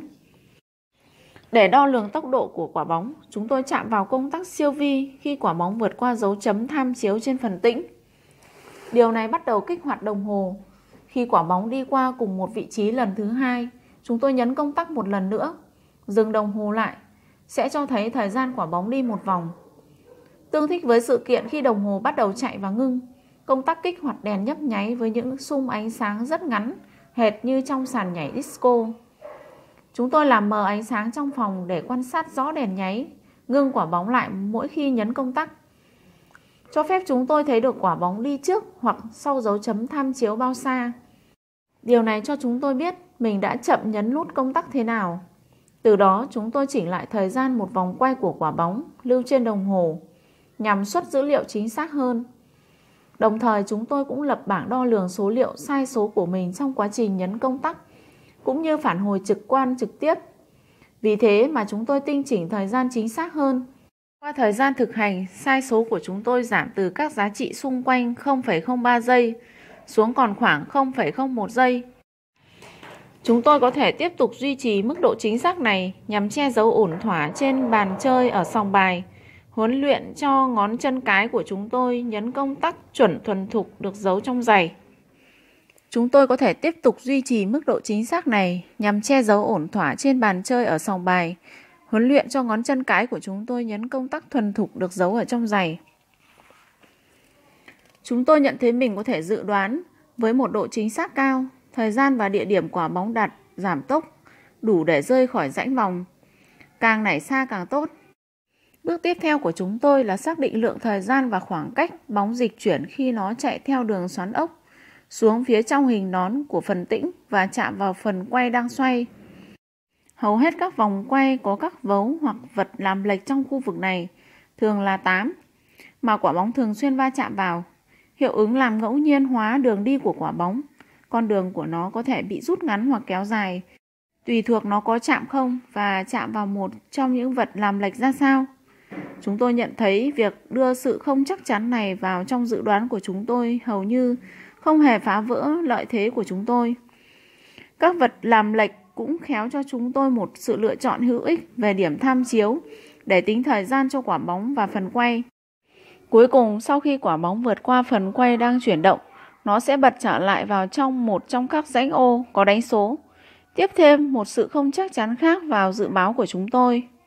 Tổng sai số dự báo gộp từ nhiều hiệu ứng, bao gồm canh thời gian không hoàn hảo của chúng tôi, cú nảy của quả bóng trên các bộ chia rãnh của phần quay, độ lệch của quả bóng va phải các vấu kim loại khi nó di chuyển xoắn ốc ra khỏi phần tĩnh và độ nghiêng hợp lý của vòng quay. Giả sử sai số của tổng sai số phân phối sấp xỉ chuẩn. Chúng tôi cần độ lệch chuẩn cho sai số dự đoán quanh kết quả thực tế là 16 ô hay thấp hơn để có được lợi thế. Chúng tôi đặt ước tính chặt hơn của 10 ô hay 0,26 vòng quay. Điều này cho chúng tôi lợi nhuận trung bình cao ngất 44% số tiền chúng tôi đặt cược vào con số dự đoán. Nếu chúng tôi đặt cược vào hai con số gần nhất ở mỗi bên, tổng cộng là 5 số tất cả, chúng tôi cắt giảm rủi ro mà vẫn đạt lợi thế 43%. Vận dụng vật lý để giành chiến thắng vòng quay Roblet gợi nhắc tâm trí đến trò chơi cò quay Nga kỳ quái. Bạn không thể giành chiến thắng, nhưng vật lý có thể giúp bạn tồn tại. Cái tên dường như bắt nguồn từ một câu chuyện năm 1937 của Geo Gestades. Bạn đã bao giờ nghe thấy cò quay Nga chưa? Với quân đội Nga ở Romania, khoảng vào năm 1917, một sĩ quan nào đó đột nhiên rút ra khẩu súng lục, lắp một viên đạn vào ổ đạn, xoay ổ đạn, nhả đạn vào vị trí, đưa họng súng lên thái dương và bóp cò. Ổ quay của khẩu súng gợi nhớ đến chuyển động của phần quay trong bánh xe Floplet với 6 đầu đạn, chỉ một được lạp vào, cơ hội đốt cháy vỏ đạn dường như là phần 6. Nhưng đối với một loại vũ khí được tra mỡ và bảo dưỡng đúng cách, giữ súng thẳng với ổ quay song song với mặt đất, trọng lực và khối lượng của ổ đạn sẽ làm cho toàn bộ đầu đạn có khuynh hướng dừng gần đáy, miễn là ổ quay dừng. Nếu ổ quay sau đó gắn lại, người chơi chuyển đổi tỷ lệ cược theo lợi thế của mình. Ảnh hưởng của trọng lực lên vị trí dừng cuối của một ổ quay có khối lượng thay đổi sẽ bị biến đổi theo, tùy thuộc vào hướng súng. Con gái nhỏ của tôi, Một trợ lý văn phòng tư pháp quận hơn hai thập kỷ nói với tôi rằng các nhà giám định pháp y hiện đại nhận thức được điều này. Saran là một cộng sự thú vị, với kho báu thông tin hấp dẫn và những ý tưởng tài tình của ông. Khi bàn luận về nhu cầu giữ bí mật của chúng tôi, ông tiết lộ sau khi các nhà lý luận mạng lưới xã hội nghiên cứu thành công đề tài tính lan truyền của tin đồn và bí mật, họ đưa ra kết luận rằng nếu bạn chọn ngẫu nhiên hai người, lấy ví dụ như tại Hoa Kỳ, thì họ thường kết nối với nhau bởi một chuỗi ít hơn hoặc bằng ba người quen hay ba chặng phân cách. Một bài kiểm tra dễ thấy nhất là khi bạn gặp người lạ, hãy hỏi người nổi tiếng mà họ biết. Có thể một người nổi tiếng mà họ biết có chung người quen với một người nổi tiếng mà bạn biết. Vậy thì các khoảng ngăn sẽ là một Từ bạn dẫn đến người nổi tiếng của bạn. 2. Từ người nổi tiếng của bạn dẫn đến người nổi tiếng của họ.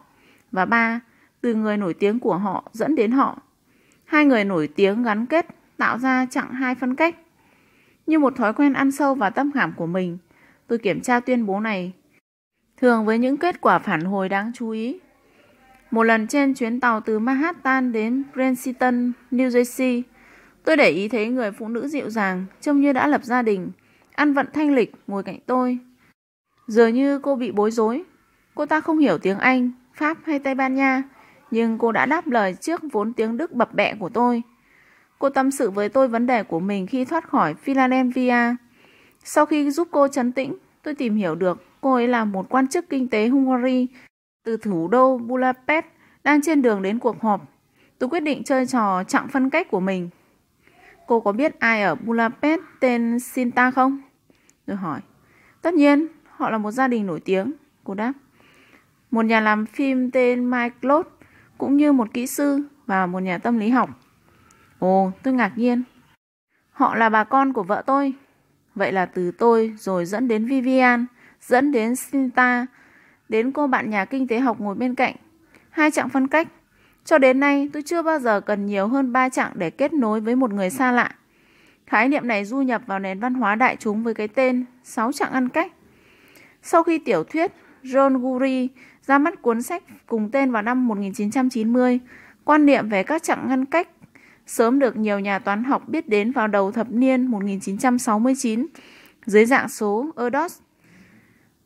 Kết nối họ thông qua những nhà toán học khác với con người lang thang sinh ra ở Hungary và gia tài công trình nghiên cứu. Nhà toán học Paul Edos thông qua mối quan hệ đồng tác giả bài nghiên cứu. Nếu bạn cùng đăng bài nghiên cứu với Edos, thì số Edos của bạn là một. Nếu số của bạn không phải là một, nhưng bạn cộng tác với một người có số EDOS bằng 1 thì số của bạn là 2. Một vài bước kết nối những người xa lạ giúp giải thích cách tin đồn lan nhanh và rộng đến mức nào. Nếu bạn có một ý tưởng đầu tư hay ho, có thể bạn muốn giấu nhẹm nó đi. Vào năm 1998, một bài báo khoa học của tờ New York Times đăng tin các nhà toán học khám phá ra những mạng lưới có thể khiến thu nhỏ thế giới rộng lớn nhờ sử dụng ý tưởng tương đương với người nổi tiếng và được cho là khái niệm sáu trạng phân cách đối với nhà xã hội học vào năm 1967. Tuy nhiên, tất cả nghiên cứu này đã được Lausanen tìm hiểu vào năm 1960. Ông ấy thích tự mày mò những thiết bị không tưởng. Một trong số này là việc tung đồng xu quay vài vòng nhất định rồi yên vị tại chỗ. Theo lựa chọn của ông, dù mặt ngửa hay sấp. Ông cũng căng dây cáp từ phòng chế tạo thiết bị đến gian bếp của nhà mình khi lau giật dây cáp. Một ngón tay gắn lên dây đặt trong không gian bếp sẽ một cách hài hước triệu tập người vợ của ông, bà Betty. Trong những giờ nghỉ xả hơi của chúng tôi, lau dạy tôi cách tung hứng ba quả bóng, trò mà ông ấy hay biểu diễn trong lúc cưỡi chiếc xe đạp một bánh. Ông cũng nối một sợi dây thép giữa hai gốc cây và đi học theo nó. Khích lệ tôi học với sự trợ giúp của một thanh thăng bằng. Ông có thể diễn cùng lúc hai trong ba thủ thuật, tung hứng ba quả bóng, đi xe đạp một bánh và bước đi thăng bằng trên sợi dây thép được căng. Và mục tiêu của ông là có thể tiến hành cả ba việc một lúc. Có hôm tôi để mắt đến hai miếng xốp cách nhiệt to tướng, có thể nếu mang vào sẽ trông như đeo giày tuyết. Lau bảo chúng là đôi giày nước, giúp ông đi trên mặt nước. Trong trường hợp hồ Mystic dâng nước lên trước nhà ông. Những người hàng xóm sẽ cực kỳ ngạc nhiên khi nhìn thấy Cloud di chuyển hiên ngang trên mặt hồ. Tôi nhúng chân ướm thử đôi giày nước nhưng cảm thấy khó mà tránh khỏi việc bị ngả nghiêng. Chúng tôi quả là hợp cạ vì từ khi còn bé, khoa học là trò chơi của cả hai. Lắp ráp và xây dựng đồ này thứ nọ là một phần vui thú. Chúng khiến trí tò mò của chúng tôi tự do bay nhảy. Trong Rocklet Mỹ, vòng quay có 38 rãnh để có quả bóng rơi vào. 36 rãnh này được đánh số từ 1 đến 36, có màu đỏ hoặc màu đen chia đều cho 18 rãnh. Các rãnh màu xanh lá cây, 0 và 00. Đối diện nhau canh trên tâm là phần quay và theo đó chia 36 dãy số còn lại thành hai nhóm 18. Khoản cược trên một số duy nhất giành chiến thắng sinh lợi 35 chia 1. Có nghĩa là bạn sẽ thấy lại số tiền đặt cược cộng với khoản lợi nhuận gấp 35 lần số tiền bạn đặt cược. Nếu không có 0 hay 00, trò chơi sẽ là tỷ lệ cược chẵn. Vì trung bình, mỗi lần cược 1 đô la, tỷ lệ người chơi thắng 35 đô la là 1 phần 36 và thua 1 đô la là 35 phần 36. Không có lợi nhuận hay thua lỗ dòng, tuy nhiên với sự góp mặt của 0 và 00, trung bình người chơi không có khả năng dự đoán sẽ thắng 35 đô la với tỷ lệ 1 phần 38 và thua 1 đô la với tỷ lệ 37 phần 38 vì một khoản lỗ dòng là 2 đô la cho mỗi 38 khoản cược. Lợi thế của sòng bạc cho mỗi khoản đặt cược một số duy nhất là 2 đô la chia 38 đô la hay 5,26%. Roulette châu Âu thường nhân nhượng hơn, họ chỉ có một số không. Để phân loại các khoản cược trong các trò chơi có lợi thế, Sanan đề nghị tôi nghiên cứu một bài báo khoa học vào năm 1956 của John Kelly. Tôi lấy nó làm kim chỉ nam cho các khoản cược trong Blackjack và Jonet. Và sau này với các trò chơi có lợi thế khác, đặt cược thể thao và thị trường chứng khoán. Đối với roulette, chiến lược của Kelly đứng về phía khoản cược tuy thu về lợi nhuận không quá mong đợi nhưng cắt giảm rủi ro đáng kể bằng cách đặt cược vào nhiều số thay vì chỉ một số duy nhất. Người phụ trách trò chơi roulette bắt đầu trò chơi bằng cách quay phần quay. Sau đó, với máy tính roulette của mình, chúng tôi canh thời gian một vòng xoay của phần quay. Tiếp đó, thiết bị của chúng tôi sẽ biết thời điểm của nó trong tương lai, cho đến khi người này nhấn thêm một lần nữa. Máy tính của chúng tôi sau đó gửi kết quả một chuỗi lặp 8 nốt nhạc có độ cao tăng dần đồ rê mi. Có thể liên tưởng như một âm điệu của một bản dương cầm, nốt đô chung, rê mi, c và lặp lại. Chúng tôi chọn canh thời gian quả bóng khi nó còn 3 đến 4 vòng quay còn lại. Càng gần về cuối, chúng tôi thực hiện phép đo của mình. Việc dự đoán càng chính xác hơn và chúng tôi có đủ thời gian đặt cược với 3 vòng quay còn lại. Công tắc thời gian của máy tính được nhấn khi quả bóng đang trong quỹ đạo lần đầu tiên vượt qua một dấu tham chiếu trên vòng quay. Khi điều này xảy ra, chuỗi âm thanh chuyển đổi và phát nhanh hơn. Công tắc thời gian ghi giờ quả bóng khi nó vượt qua dấu tham chiếu một lần nữa. Sau khi xoay được một vòng, âm thanh dừng lại. Âm cuối cùng vang lên chính là tên đại diện cho nhóm các con số nên đặt cược. Nếu người canh thời gian đánh giá sai số vòng quay còn lại của quả bóng, thì âm thanh không dừng lại và chúng tôi không đặt cược, trừ khi cần thiết phải ngụy trang. Khi dự đoán được gửi đi, đồng thời với đầu vào cuối cùng, thời gian tính là không. Trong quá trình lâu và tôi nghiên cứu dự án này, tôi có đi Nevada với Manny và Eddie để kiểm tra hệ thống Blackjack của mình. Đây cũng là cơ hội kiểm tra những vòng quay roulette và xác nhận chúng vận hành giống như vòng quay trong phòng thí nghiệm của chúng tôi. Tôi thấy nhiều vòng quay được điều chỉnh nghiêng mà chúng tôi bóc tách được, thậm chí có thể cải thiện dự đoán ngon lành hơn vì khuynh hướng giới hạn khu vực vòng rãnh sẽ giúp quả bóng rơi khỏi rãnh nhanh hơn. Tôi báo cáo với Lau rằng độ nghiêng khá phổ biến ngang ngửa độ dày của một nửa đồng chip và thậm chí nguyên cả chip. Trong phòng thí nghiệm của mình, chúng tôi đã thử nghiệm một cách đặt đồng xu có độ dày bằng một nửa so với đồng chip của sòng bạc. Dưới một trong ba chân đế của vòng quay và thấy rằng độ nghiêng này nâng chúng tôi lên một lợi thế hấp dẫn. Nhiều tháng thử nghiệm với một loạt các thiết bị đã dẫn chúng tôi đến phiên bản cuối cùng của hệ thống. Chúng tôi chia thiết bị của mình thành các bộ phận, đòi hỏi một nhóm hai người, một người trong chúng tôi đeo máy tính, có 12 bóng bán dẫn ra mô và kích thước bằng một gói thuốc lá. Dữ liệu được nhập vào các công tắc giấu trong giày của một người đeo máy tính và do ngón chân cái điều khiển. Dự báo của máy tính được truyền đi bằng sóng vô tuyến, sử dụng một thiết bị điều chỉnh là món đồ vừa tiền, dễ mua, dùng để điều khiển máy bay mô hình từ xa. Người còn lại, người đặt cược sẽ đeo một chiếc máy thu thanh phát ra các quãng nhạc cho anh ta biết nên đặt cược vào nhóm số nào. Hai người ủ mưu chúng tôi sẽ hành động như hai người xa lạ. Người đặt cược nghe âm thanh phát ra qua một loa phát thanh tí hon nhét vào một bên tai và được nối bằng sợi dây mỏng dính đến máy thu thanh, giấu cẩn thận dưới lớp quần áo của mình. Để những sợi dây không bị phát hiện, chúng tôi hô biến chúng tàng hình bằng keo dính và phủ lớp sơn lên cho tiệp với màu da và tóc của người mang. Những sợi dây đồng mảnh rẻ chỉ có đường kính bằng một sợi tóc, dễ dàng bị hỏng. Lau gợi ý chúng tôi đi tìm những sợi thép siêu mảnh thay thế dây đồng.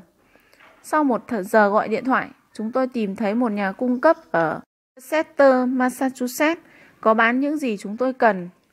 Chúng tôi quay cuồng làm việc suốt tháng 4 và tháng 5 năm 1961 để hoàn thiện chiếc máy vi tính vì chúng tôi rời Massachusetts tháng sau để chuyển đến Los Angeles cùng Vivian và cô con gái chưa đến 2 tuổi của chúng tôi, Ryan, và sau đó giảng dạy tại Đại học New Mexico State vào mùa thu. Vì chúng tôi chưa hoàn thành kịp lúc Vivian, Ryan và tôi rời đi, vài tuần sau tôi bay chuyến nửa đêm quay trở lại Boston từ Los Angeles, xuất hiện trước cửa nhà Shannon vào khoảng 7 giờ sáng. Trong một sáng hè đầy nắng, tôi ở đó trong 3 tuần cùng Clau và cố gắng hoàn thành dự án. Cuối cùng, sau nhiều phiên điều chỉnh và thử nghiệm, Chúng tôi đã sẵn sàng. Phiên bản máy tính đeo trên người hoạt động vào cuối tháng 6 năm 1961. Trở về Los Angeles, tôi vui mừng thông báo với Vivian rằng máy tính Robnet đã sẵn sàng và rằng Clau và tôi muốn thử nghiệm nó. Vivian và tôi hẹn gặp Betty và Clau ở Las Vegas vào tháng 8. Sau khi đặt phòng khách sạn liền kề với trang thiết bị của mình, chúng tôi đi tìm những vòng quay Robnet phù hợp Máy của chúng tôi có thể đánh bại tất cả các vòng quay mà chúng tôi nhìn thấy. Vì vậy, chúng tôi chọn một chiếc cho ngày hôm sau, nơi có không khí xung quanh mà chúng tôi thích. Tiếp đến là thời gian cho bữa tối và những kế hoạch vào ngày mai. Sáng hôm sau, chúng tôi gắn thiết bị điện tử lên người mình, lau đeo máy tính và máy phát thanh và sẽ sử dụng ngón chân cái của mình để điều khiển công tắc giấu trong giày. Tôi đeo máy thu thanh với những dây thép mới chạy dọc cổ, cho đến phần loa nhét vào tai phải của tôi. Khi tôi đứng trực sẵn chuẩn bị tiến vào sòng bạc, Lau nghiêng đầu và với một nụ cười tinh quái hỏi tôi, điều gì làm cho anh khó chịu? Lau đùa cợt về những âm thanh kỳ lạ mà ông sẽ gửi từ máy tính mà mình đang mang trên người đến tai nghe của tôi. Một khi chúng tôi thực hành trên bàn Roblet, bây giờ khi tôi ngẫm lại từ góc nhìn của tương lai, tôi thấy mình đang đeo thiết bị điện tử. Tôi ngừng đúng thời điểm này và đăm chiêu nghĩ về một tầng nghĩa sâu sắc hơn của câu hỏi. Điều gì khiến tôi khó chịu? Tôi ở trong khoảnh khắc của cuộc đời khi mà tôi có thể lựa chọn giữa hai màu tương lai khác biệt. Tôi có thể đi lang thang khắp thế giới là một con bạc chuyên nghiệp, thắng vài triệu đô mỗi năm, chơi chuyển đổi giữa blackjack và roulette. Tôi có thể chi một ít trong khoản tiền thắng cược như lớp ngụy trang hoàn hảo, bằng cách cũng đặt cược vào các trò chơi khác mà sòng bạc có lợi thế nhỏ như Grab hoặc Baccarat. Sự lựa chọn khác của tôi là tiếp tục cuộc đời học thuật con đường tôi sẽ đi xác định bởi tính cách của tôi. Cụ thể như điều gì khiến cho tôi thêm động lực. Như triết gia Hy Lạp Heraclius từng nói, tính cách là vận mệnh. Tôi ngưng suy nghĩ để nói tiếp về việc chúng tôi sẽ đổ bộ tới những bàn roulette. Bốn người chúng tôi đến sòng bạc. Vivian, Betty, Salan đi dạo và trò chuyện. Còn Clau và tôi là những người xa lạ với họ và cả hai cũng không quen biết nhau. Thiếu kinh nghiệm sòng bạc của tôi, những người khác lo lắng nhưng may thay không biểu lộ ra ngoài. Lau đứng cạnh vòng quay để canh thời gian của quả bóng. Và phần quay, ông ghi lại nhật ký con số chiến thắng sau mỗi vòng lăn bóng. Nom như thêm một người chơi khác xa lưới vào hệ thống chắc chắn thất bại. Trong khi đó tôi ngồi phía cuối bàn, cách lau và vòng quay một khoảng. Lau đợi cho người điều khiển roulette xoay phần quay để giữ vòng quay cứ tiếp tục. Khi số 0 màu xanh lục trên phần quay chạy qua điểm tham chiếu trên phần tĩnh, mạc lao chọn ra một trong những cái vấu làm chệch bóng. Ngón chân cái của ông nhấn vào công tắc thủy ngân giấu trong giày. Tiếp xúc tương đương với tiếng nhấp chuột yên ắng. Khi số 0 màu xanh lục xuất hiện trở lại, nhấp vào. Thời gian trôi qua là một khoảng thời gian của một vòng quay. Sau cú nhấp thứ nhì, một âm giai 8 nốt do re mi bắt đầu ngân nga trong tai tôi, lặp lại mỗi khi phần quay xoay vòng một. Bây giờ máy tính không chỉ biết tốc độ quay của phần quay mà còn vị trí của nó so với phần tĩnh. Phần quay sẽ xoay chậm dần mặc dù ổ bi của nó làm bằng đá có ma sát thấp. Máy tính cũng chỉnh được điều đó. Cloud sẽ phải chỉnh lại thời gian phần quay cách vài phút một lần khi người điều khiển Robnet đẩy tiếp nhằm bù đắp sự giảm tốc. Tôi đã sẵn sàng đặt cược, người điều khiển Robnet tung quả bóng. Khi nó chạy xung quanh đường rãnh cao nhất của phần tĩnh, lau theo dõi mỗi lần nó đi qua điểm tham chiếu. Khi ông nghĩ rằng còn từ 3 đến 4 vòng quay, ông nhấp ngón chân cái kia. Tốc độ của giai âm lặp lại tăng lên. Cuối cùng khi quả bóng kết thúc vòng quay tiếp theo, Ngón chân của lau nhấn vào công tắc một lần nữa. Có tiếng nhấp, quãng nhạc dừng lại. Âm thanh cuối cùng mà tôi nghe được nói với tôi, nhóm số nên đặt cược. Vì nó chỉ là một thử nghiệm, tôi đặt 10 xu tiền chip. Trong vài lần quay, máy tính hoạt động vi diệu, biến một vài đồng chip thành một chồng chip cao chưa từng thấy. Mỗi lần tôi đặt cược một nhóm 5 con số liền kề trên phần quay. Điều này phổ biến ở châu Âu, Nơi người Pháp gọi một nhóm như thế này là Voisigler hay láng giềng gần. Chúng tôi chia các số trên vòng quay thành 8 nhóm, 5 số như vậy, với 0 và 00 xuất hiện hai lần, vì các nhóm của chúng tôi bao gồm 40 số và vòng quay chỉ có 38 mà thôi. Chúng tôi đã gọi những nhóm này là 5 góc 45 độ. Người chơi trung bình đặt cược 1 đô la vào từng số trong nhóm 5 số sẽ thắng với tỷ lệ vào khoảng 5 trên 38 hoặc chỉ nhỉnh hơn 1 phần 8 và ngược lại thua cược cả 5 số với một tỷ lệ thua toàn phần là 2 đô la cho mỗi lần đặt cược 38 đô la, một bất lợi 5,3%. Tuy nhiên, bằng việc sử dụng máy tính của mình, khoản đặt cược 5 con số của chúng tôi thắng với tỷ lệ 1 phần 5, cho chúng tôi một lợi thế 44%. Nhưng khi chúng tôi gặp lại những sự cố đó là lúc chúng tôi đang hiên ngang tung hoành. Một phụ nữ ngồi bên cạnh nhìn chòng chọc vào tôi đến khiếp sợ. Tôi biết rằng mình nên rời đi, nhưng chưa biết lý do tại sao. Tôi liền chạy đến nhà vệ sinh và nhìn trong gương thì thấy cái loa lò ra khỏi tai mình như một con sâu ngoài hành tinh.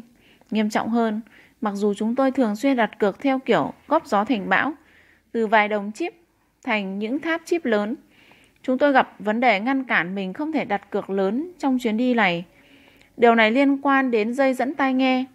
Thậm chí dù chúng làm từ thép và có sức chịu đựng cao, chúng vẫn bị đứt thường xuyên, dẫn đến khoảng thời gian dài bị gián đoạn. Vì khi ấy chúng tôi phải trở về phòng mình, trải qua quá trình lao động tẻ nhạt để sửa chữa và sau đó lại gắn dây lên người tôi.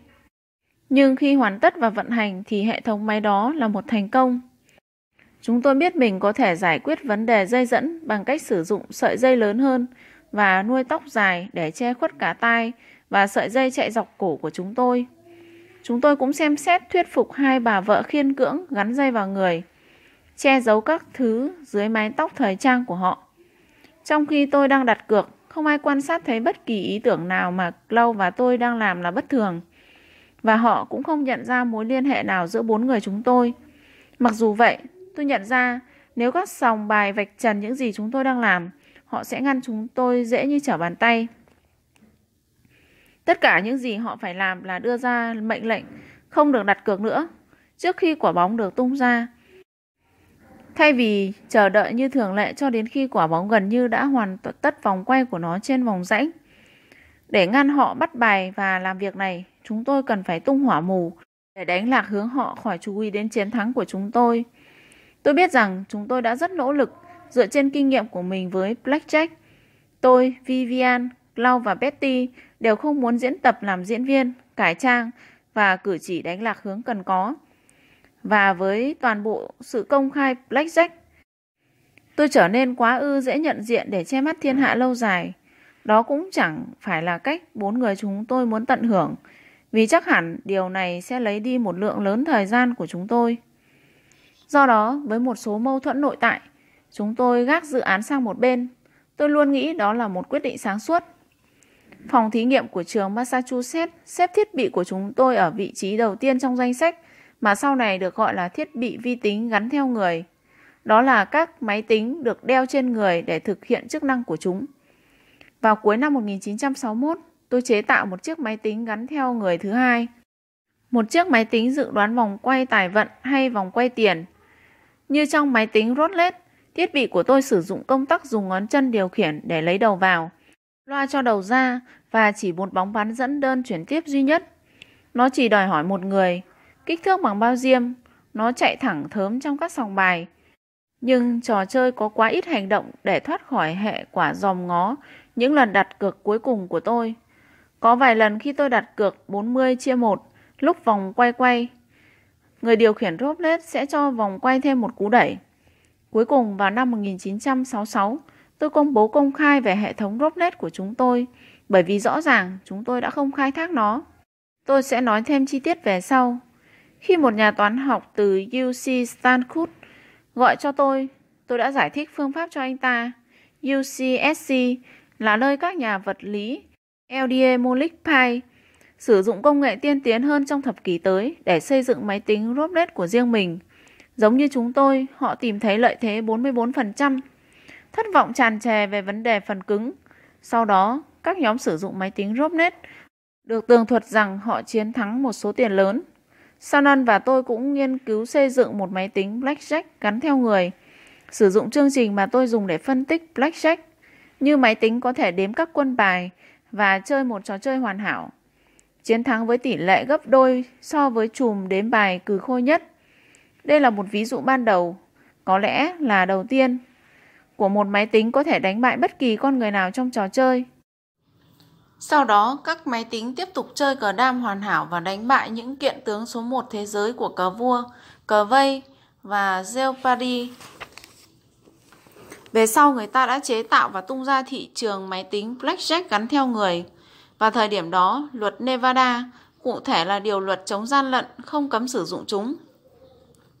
Tuy nhiên, khi các máy tính giấu trong người của trò chơi Blackjack và Roulette ngày càng ăn mòn lợi nhuận sòng bài, Luật thiết bị Nevada được thông qua như một biện pháp khẩn vào ngày 30 tháng 5 năm 1985.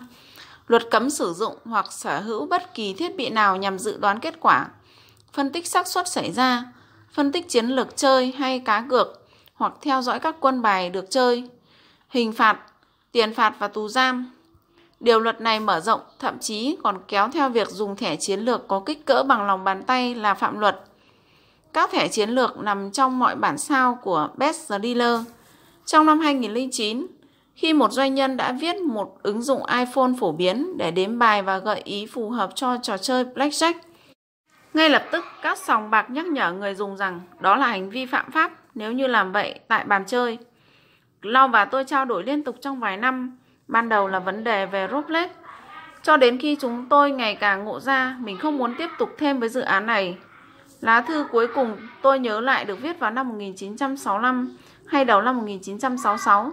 Khi tôi hình dung lại là những cuộc thảo luận về thị trường chứng khoán, não bộ của tôi hoạt động tối đa khi nhìn thấy trên bảng đen của ông ấy. Con số 211 sẽ bằng 2048, đại diện cho số tiền 1 đô la nếu nó tăng gấp đôi 11 lần liên tiếp.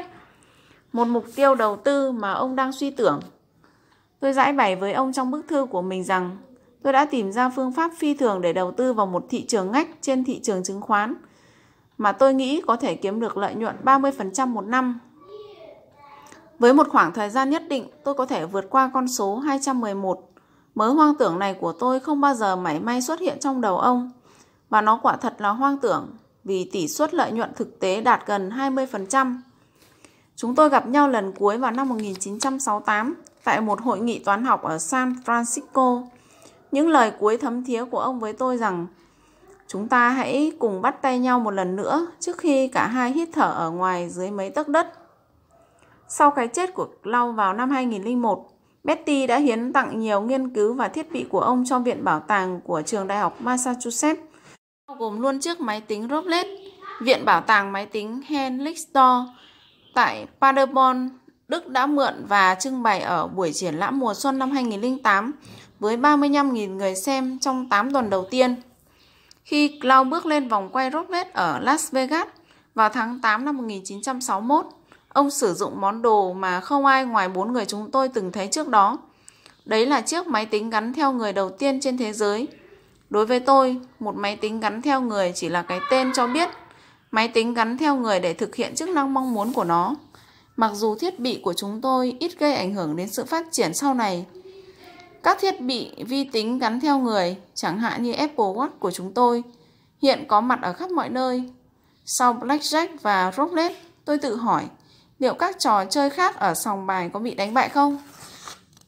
Chương 10. Lợi thế trong các trò cá cược khác Vào tháng 9 năm 1961, sau một tháng thử nghiệm máy tính Roulette ở Las Vegas, Vivian, Ryan và tôi chuyển đến Las Cruz, New Mexico, nơi tôi, tôi bắt đầu chức vụ giáo sư tại khoa toán Đại học New Mexico State, một thị trấn có 37.000 người, nằm ở vùng sa mạc cao khoảng 4.000 feet so với mực nước biển.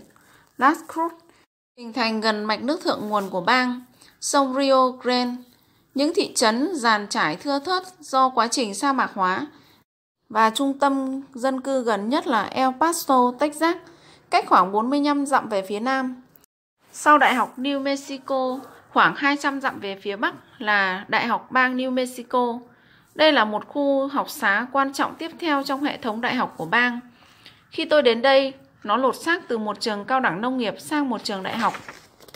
Ngay phía đông của khu học là một ngọn núi A, quả đồi mênh mông với một chữ A màu trắng hoành tráng đại diện từ Agis.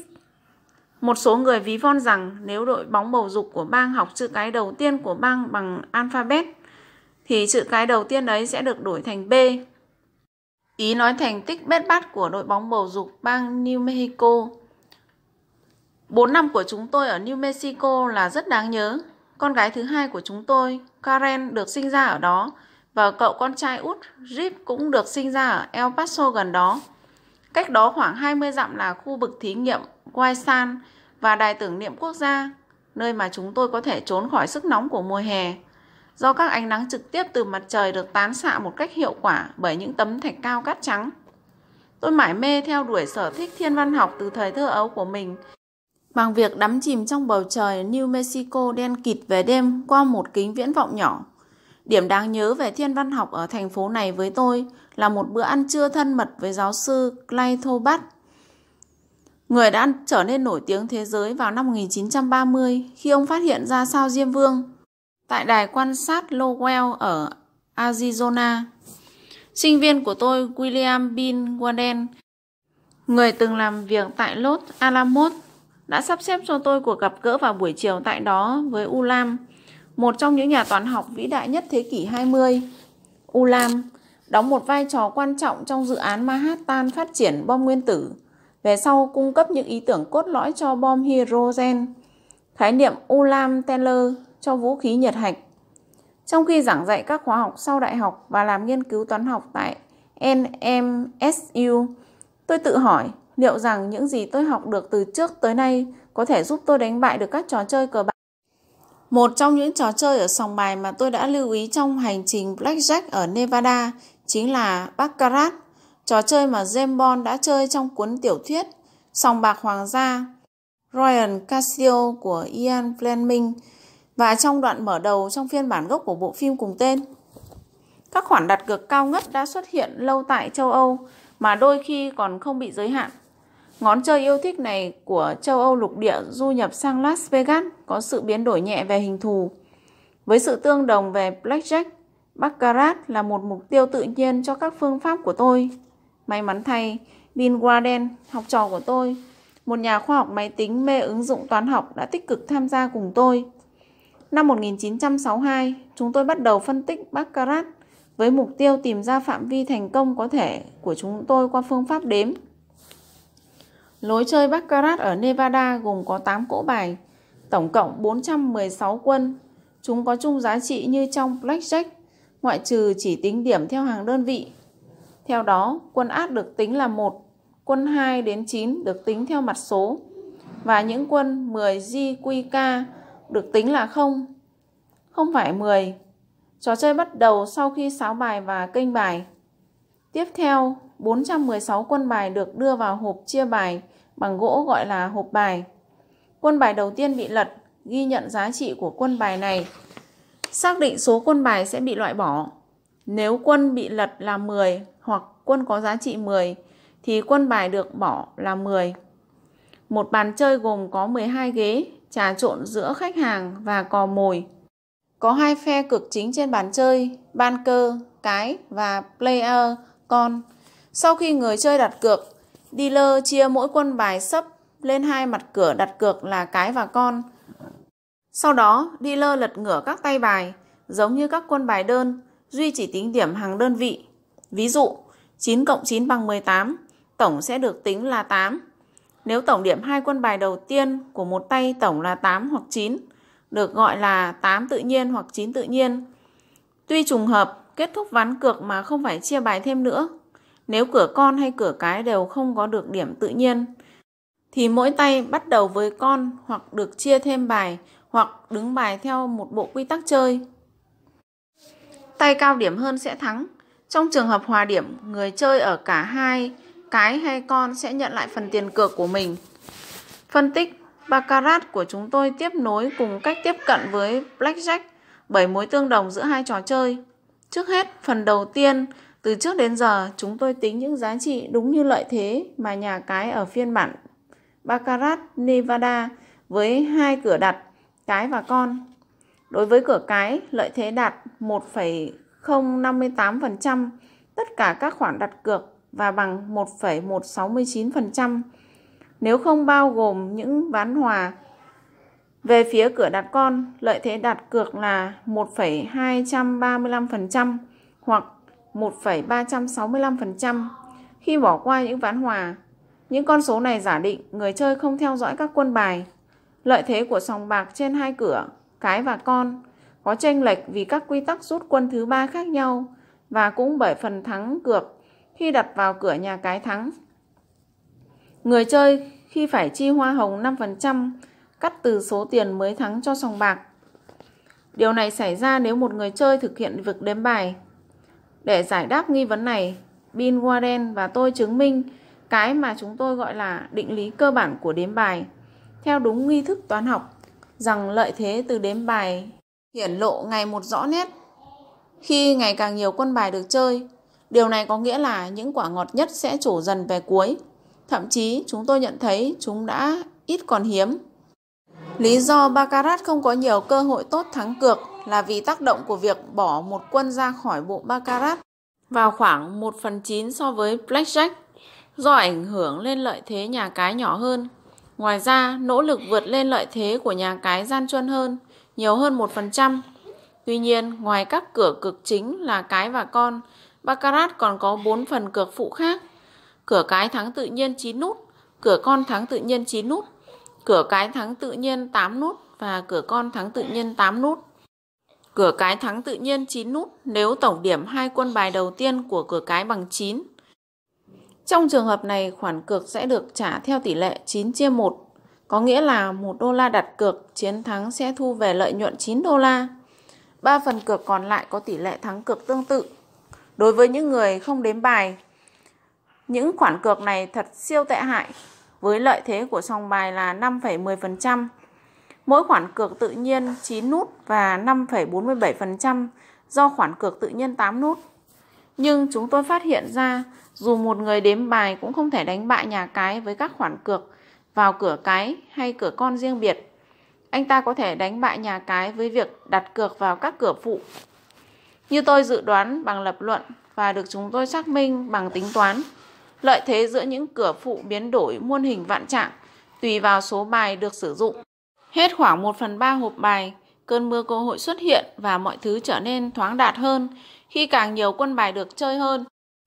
Chúng tôi phát minh ra một hệ thống đếm bài thực tiễn, sử dụng sự thật là khi các quân bài còn lại chứa một dư lượng lớn quân 9 thì khoản cược tự nhiên 9 nút sẽ nghiêng về cửa người chơi.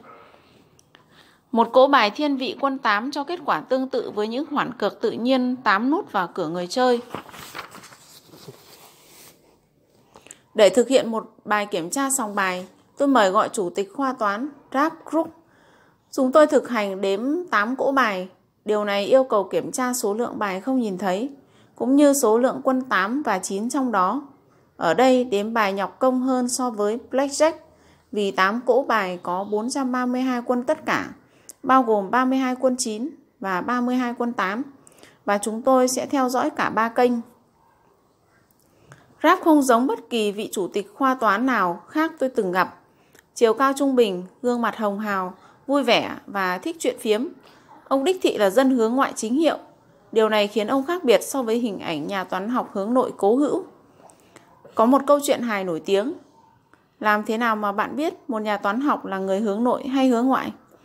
Trả lời, nếu anh ta nhìn vào đôi giày của chính mình khi nói chuyện với bạn, anh ấy là một người hướng nội. Còn nếu anh ta nhìn vào đôi giày của bạn, anh ấy là một người hướng ngoại. Là linh hồn của các bữa tiệc, Rap đề xướng cuộc họp mặt khoa nạp đầy rượu Last một thức uống pha chế hỗn hợp từ hơn 7 lít rưỡi rượu mạnh Bacardi chứa trong một cái bát lớn với nước ép cam, dứa và chanh đông lạnh. Vivian và tôi lẩn tránh những bữa tiệc như vậy nhiều nhất có thể và chỉ hiện diện một cách ít ỏi và lịch sự khi chúng tôi buộc phải tham gia. Nhiều năm sau, khi những cô con gái của tôi vô tình lướt qua công thức và tỷ lệ pha chế đậm đặc rượu nguyên chất, chúng thắc mắc là làm thế nào mà một người có thể đứng vững khi uống loại rượu mạnh này. Người thường được đặt câu hỏi là điều kiện gì để trở thành một người đếm bài thành công. Tôi nhận thấy gói gọn trong hiểu biết học thuật còn chưa đủ. Bạn cần phải suy nghĩ nhanh nhạy và tuân theo kỷ luật để nhất quán theo hệ thống. Và có khí chất thích ứng, bao gồm cả khả năng chuyển khả năng tập trung của bạn vào các vấn đề hiện hữu và tập trung vào các quân bài, mọi người và cảnh trí xung quanh bạn. Tốt hơn vẫn là một cách hành xử hoặc tính cách để trông bạn như một tay chơi lão luyện trong sòng bài. Tôi nghĩ Rap cùng với anh bạn chơi gôn vui vẻ của ông ta, ông Kay, một người quản lý của trường đại học, là đối tượng hoàn hảo cho đội Baccarat dự kiến của tôi. Kay thấp người, bình tĩnh và điềm đạm. Trong những buổi luyện tập cùng họ, cả hai đều mau đếm. Những bà vợ của chúng tôi cũng tham gia cùng và Vivian, người không có mặt trong các chuyến đi Blackjack, đã cảm thấy nhẹ nhõm khi có thể trực tiếp giám sát độ an toàn của tôi. Khi ngừng chơi, 6 người chúng tôi lên kế hoạch tự mình giải khuây vòng quanh thị trấn. Chúng tôi lái xe đến Las Vegas trong kỳ nghỉ mùa xuân năm 1963 của trường đại học. Chúng tôi tới sòng bài Dulles. Vừa kịp trước lúc trò chơi Baccarat bắt đầu vào 9 giờ tối và hành động như thể chúng tôi không quen biết nhau. Dây nhung tách biệt góc phòng Baccarat khỏi phần còn lại của sòng bạc. Giàn khung đỡ mặt bàn bệ vệ này có 6 chân đế hình móng ngựa. Một vài cò mồi nữ đã yên vị khi tôi ngồi xuống. Mặc cho những sự nổi tiếng mà tôi có được từ trò blackjack, tôi không gây chú ý đến người của sòng bài, ít nhất là lúc đầu. Khi trò chơi bắt đầu, một đám đông tụ bên ngoài sợi dây nhung để nhìn xem có điều gì có thể làm nên một trò đặt cược cao. Các giới hạn đặt cược là 5 đến 2.000 đô la trên các khoản cược chính và 5 đến 100 đô la trên các khoản cược phụ, tương đương với số tiền gấp 10 lần vào năm 2016. Rồi ai đó gào lên, người viết cuốn sách đó đây rồi. Đôi mắt của người giám sát khu Baccarat giãn to và chạy đến bốt điện thoại gần đó. Một trong số các bà vợ nghe trộm được cuộc gọi lên lầu. Nhìn thấy sự lo lắng của anh chàng đã chuyển sang vững dạ và nhẹ lòng. Đánh bại Blackjack là một chuyện, còn Baccarat là chuyện khác. Điệp viên của chúng tôi nghe thấy Ha, cứ để cho anh ta chơi. Vậy nên chúng tôi cứ chơi thôi. Đêm đầu tiên của chúng tôi thật dễ chịu, với bộ bài 416 quân mới được xáo trộn. Tất cả các khoản cược nghiêng lợi thế về nhà cái. Vì vậy tôi bắt đầu với khả khoản cược nhỏ nhất vào cửa nhà cái, 5 đô la. Trong khi đó tôi theo dõi những quân bài 8, 9 và tổng số bài còn lại và chờ tình hình thuận lợi Tôi cân đối quy mô đặt cược lớn của chúng tôi chiến thắng với tỷ lệ 100 đô la mỗi giờ. Hy vọng chúng đủ nhỏ để chúng tôi khỏi bị cấm chơi. Phải mất khoảng 45 phút để chơi hết tất cả các bộ bài. Sau khi chơi hai trong số đó, tôi ngơi tay để Rap và Kay chơi phần tiếp theo. Họ chia sẻ công việc cho nhau. Rap giám sát các khoản cược tự nhiên 8 nút, trong khi Ray đếm và đặt cược cho tự nhiên 9 nút. Từ đó khiến công việc nhẹ nhàng hơn vì mỗi người chỉ theo dõi tổng điểm hai quân bài riêng biệt, chứ không phải ba. Sau khi sạch nhãn số bài trong hộp, họ ngơi tay và tôi chơi thêm hai phiên nữa. Chúng tôi tiếp tục mô hình này. Khi trò chơi đóng cửa vào 3 giờ sáng như thường lệ, chúng tôi dẫn tiếp trước 500 hay 600 đô la, như những gì chúng tôi mong đợi. Đêm hôm sau, khi chúng tôi ngồi xuống bắt đầu cuộc chơi, không khí đã thay đổi, đội ngũ sòng bài trở nên xa cách và kém thân thiện, và những cò mồi có biểu hiện lạ lùng.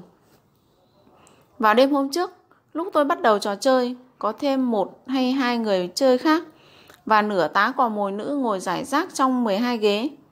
Chẳng bao lâu những người chơi khác bị thu hút vào cảnh huyên náo giả tạo này và ùa vào đặt cược. Khi tất cả các chỗ ngồi được lấp kín, một cò mồi bật dậy, để lại Duy chỉ có một chỗ ngồi trống. Tối đa hóa sức mạnh dụ dỗ các con bạc. Chỉ một chỗ còn sót lại thôi, hãy tranh thủ nhào vô khi bạn có thể. Ngay khi một người chơi mới bị lôi vào chồng, một cò mồi khác cũng tom tem rời khỏi chỗ của ả. Điệu nhảy vô ra này để lại chính xác một chỗ trống, luôn phiên suốt cả buổi tối. Nhưng vào đêm thứ hai của chúng tôi, các cò mồi hai bên tôi vẫn đậu mãi, chăm chăm quan sát. Vào thời gian đó, tôi có cảm giác ngứa phổi gây ra những cơn ho khan dai dẳng. Những bà vợ của chúng tôi chỉ biết ngậm cười khi các ả cò mồi nhận lệnh gác tôi trở nên lo lắng về sức khỏe của họ, nhưng đã bị phản đối và buộc phải tiếp tục canh giữ vị trí của họ. Khi chúng tôi tiếp tục giành chiến thắng, những người chơi khác như đóng vai chính trong các bộ phim tâm lý xã hội của riêng họ. Vivian để ý đến một quý cô châu Á tóc bạch kim với móng tay sơn màu đỏ thẫm, trang điểm đậm và đeo nhẫn kim cương. Cô ta đặt cược ở mức giới hạn trên là 2.000 đô mỗi tay và thua cược. Cô sở hữu một chuỗi siêu thị và thoáng trong vài giờ đồng hồ đã vụt mất trong số đó. Baccarat là một trò chơi mà lợi thế nghiêng về những tay đặt cược đậm. Vào năm 1995, lợi nhuận từ trò chơi Baccarat ở Nevada chiếm một nửa lợi nhuận sòng bạc kiếm được. Tương tự như trò chơi Blackjack, nhưng chỉ tốn 1 phần 50 trên tổng số bàn chơi. Một bàn chơi Baccarat thu về lợi nhuận gấp 25 lần lợi nhuận so với một bàn Blackjack. Trò chơi lại đóng cửa vào khoảng 3 giờ sáng vào đêm thứ hai, sau khi chúng tôi kiểm đếm số tiền chiếm lợi phẩm của mình. Ren và Kay trở lại quầy ba giải khát. Pete Boss và một vài người đàn ông từ sòng bạc đã ở đó với chiếc hộp đựng bài của Baccarat và 8 cỗ bài. Họ lẩm bẩm và kiểm tra từng quân bài một, soi các chỗ uốn cong, gấp nếp, đánh dấu và bất kỳ manh mối nào khác khiến chúng tôi chiến thắng. Đêm thứ ba bắt đầu với thái độ thù địch chĩa vào tôi từ toàn thể nhân viên trong khu. Họ theo dõi từng động tĩnh của tôi để đánh lạc hướng họ. Tôi thường xuyên chạm ngón tay cái vào giái tay của mình.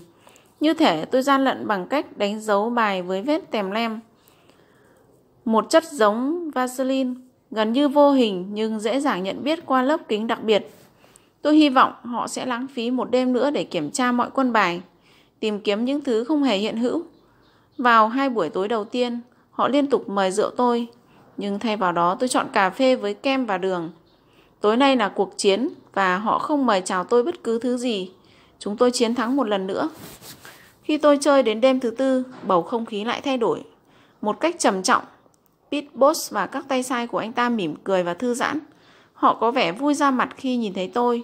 Sau đó họ tình nguyện mời cà phê với kem và đường theo cách mà anh thích. Tôi vui vẻ chìm sâu vào chiến thắng ở hộp bài đầu tiên và thưởng thức ly cà phê của mình. Thì đột nhiên tôi không thể suy nghĩ. Tôi không còn tiếp tục đếm bài được nữa. Tôi cảm thấy bị sốc vì tôi luôn quản lý tốt cảm xúc dù cho huyên náo, khói thuốc, chuyện trò, áp lực tốc độ cao của trò chơi, sự phấn khích của được và mất và tác động từ đồ uống có cồn. Có một điều bất ngờ nào đó xảy ra.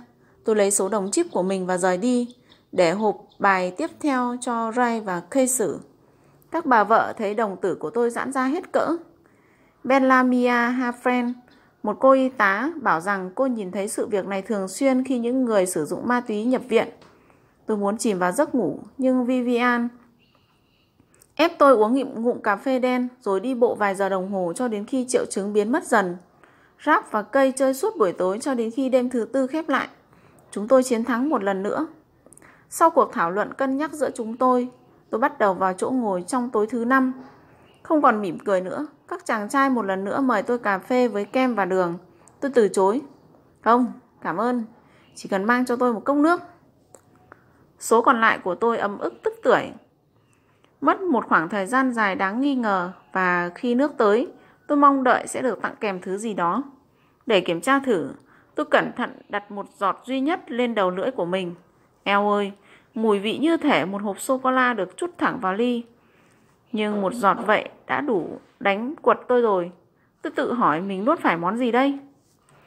Với não tê cứng và hai đồng tử giãn rộng, tôi rời đi và lặp lại thói quen uống cà phê và đi bộ.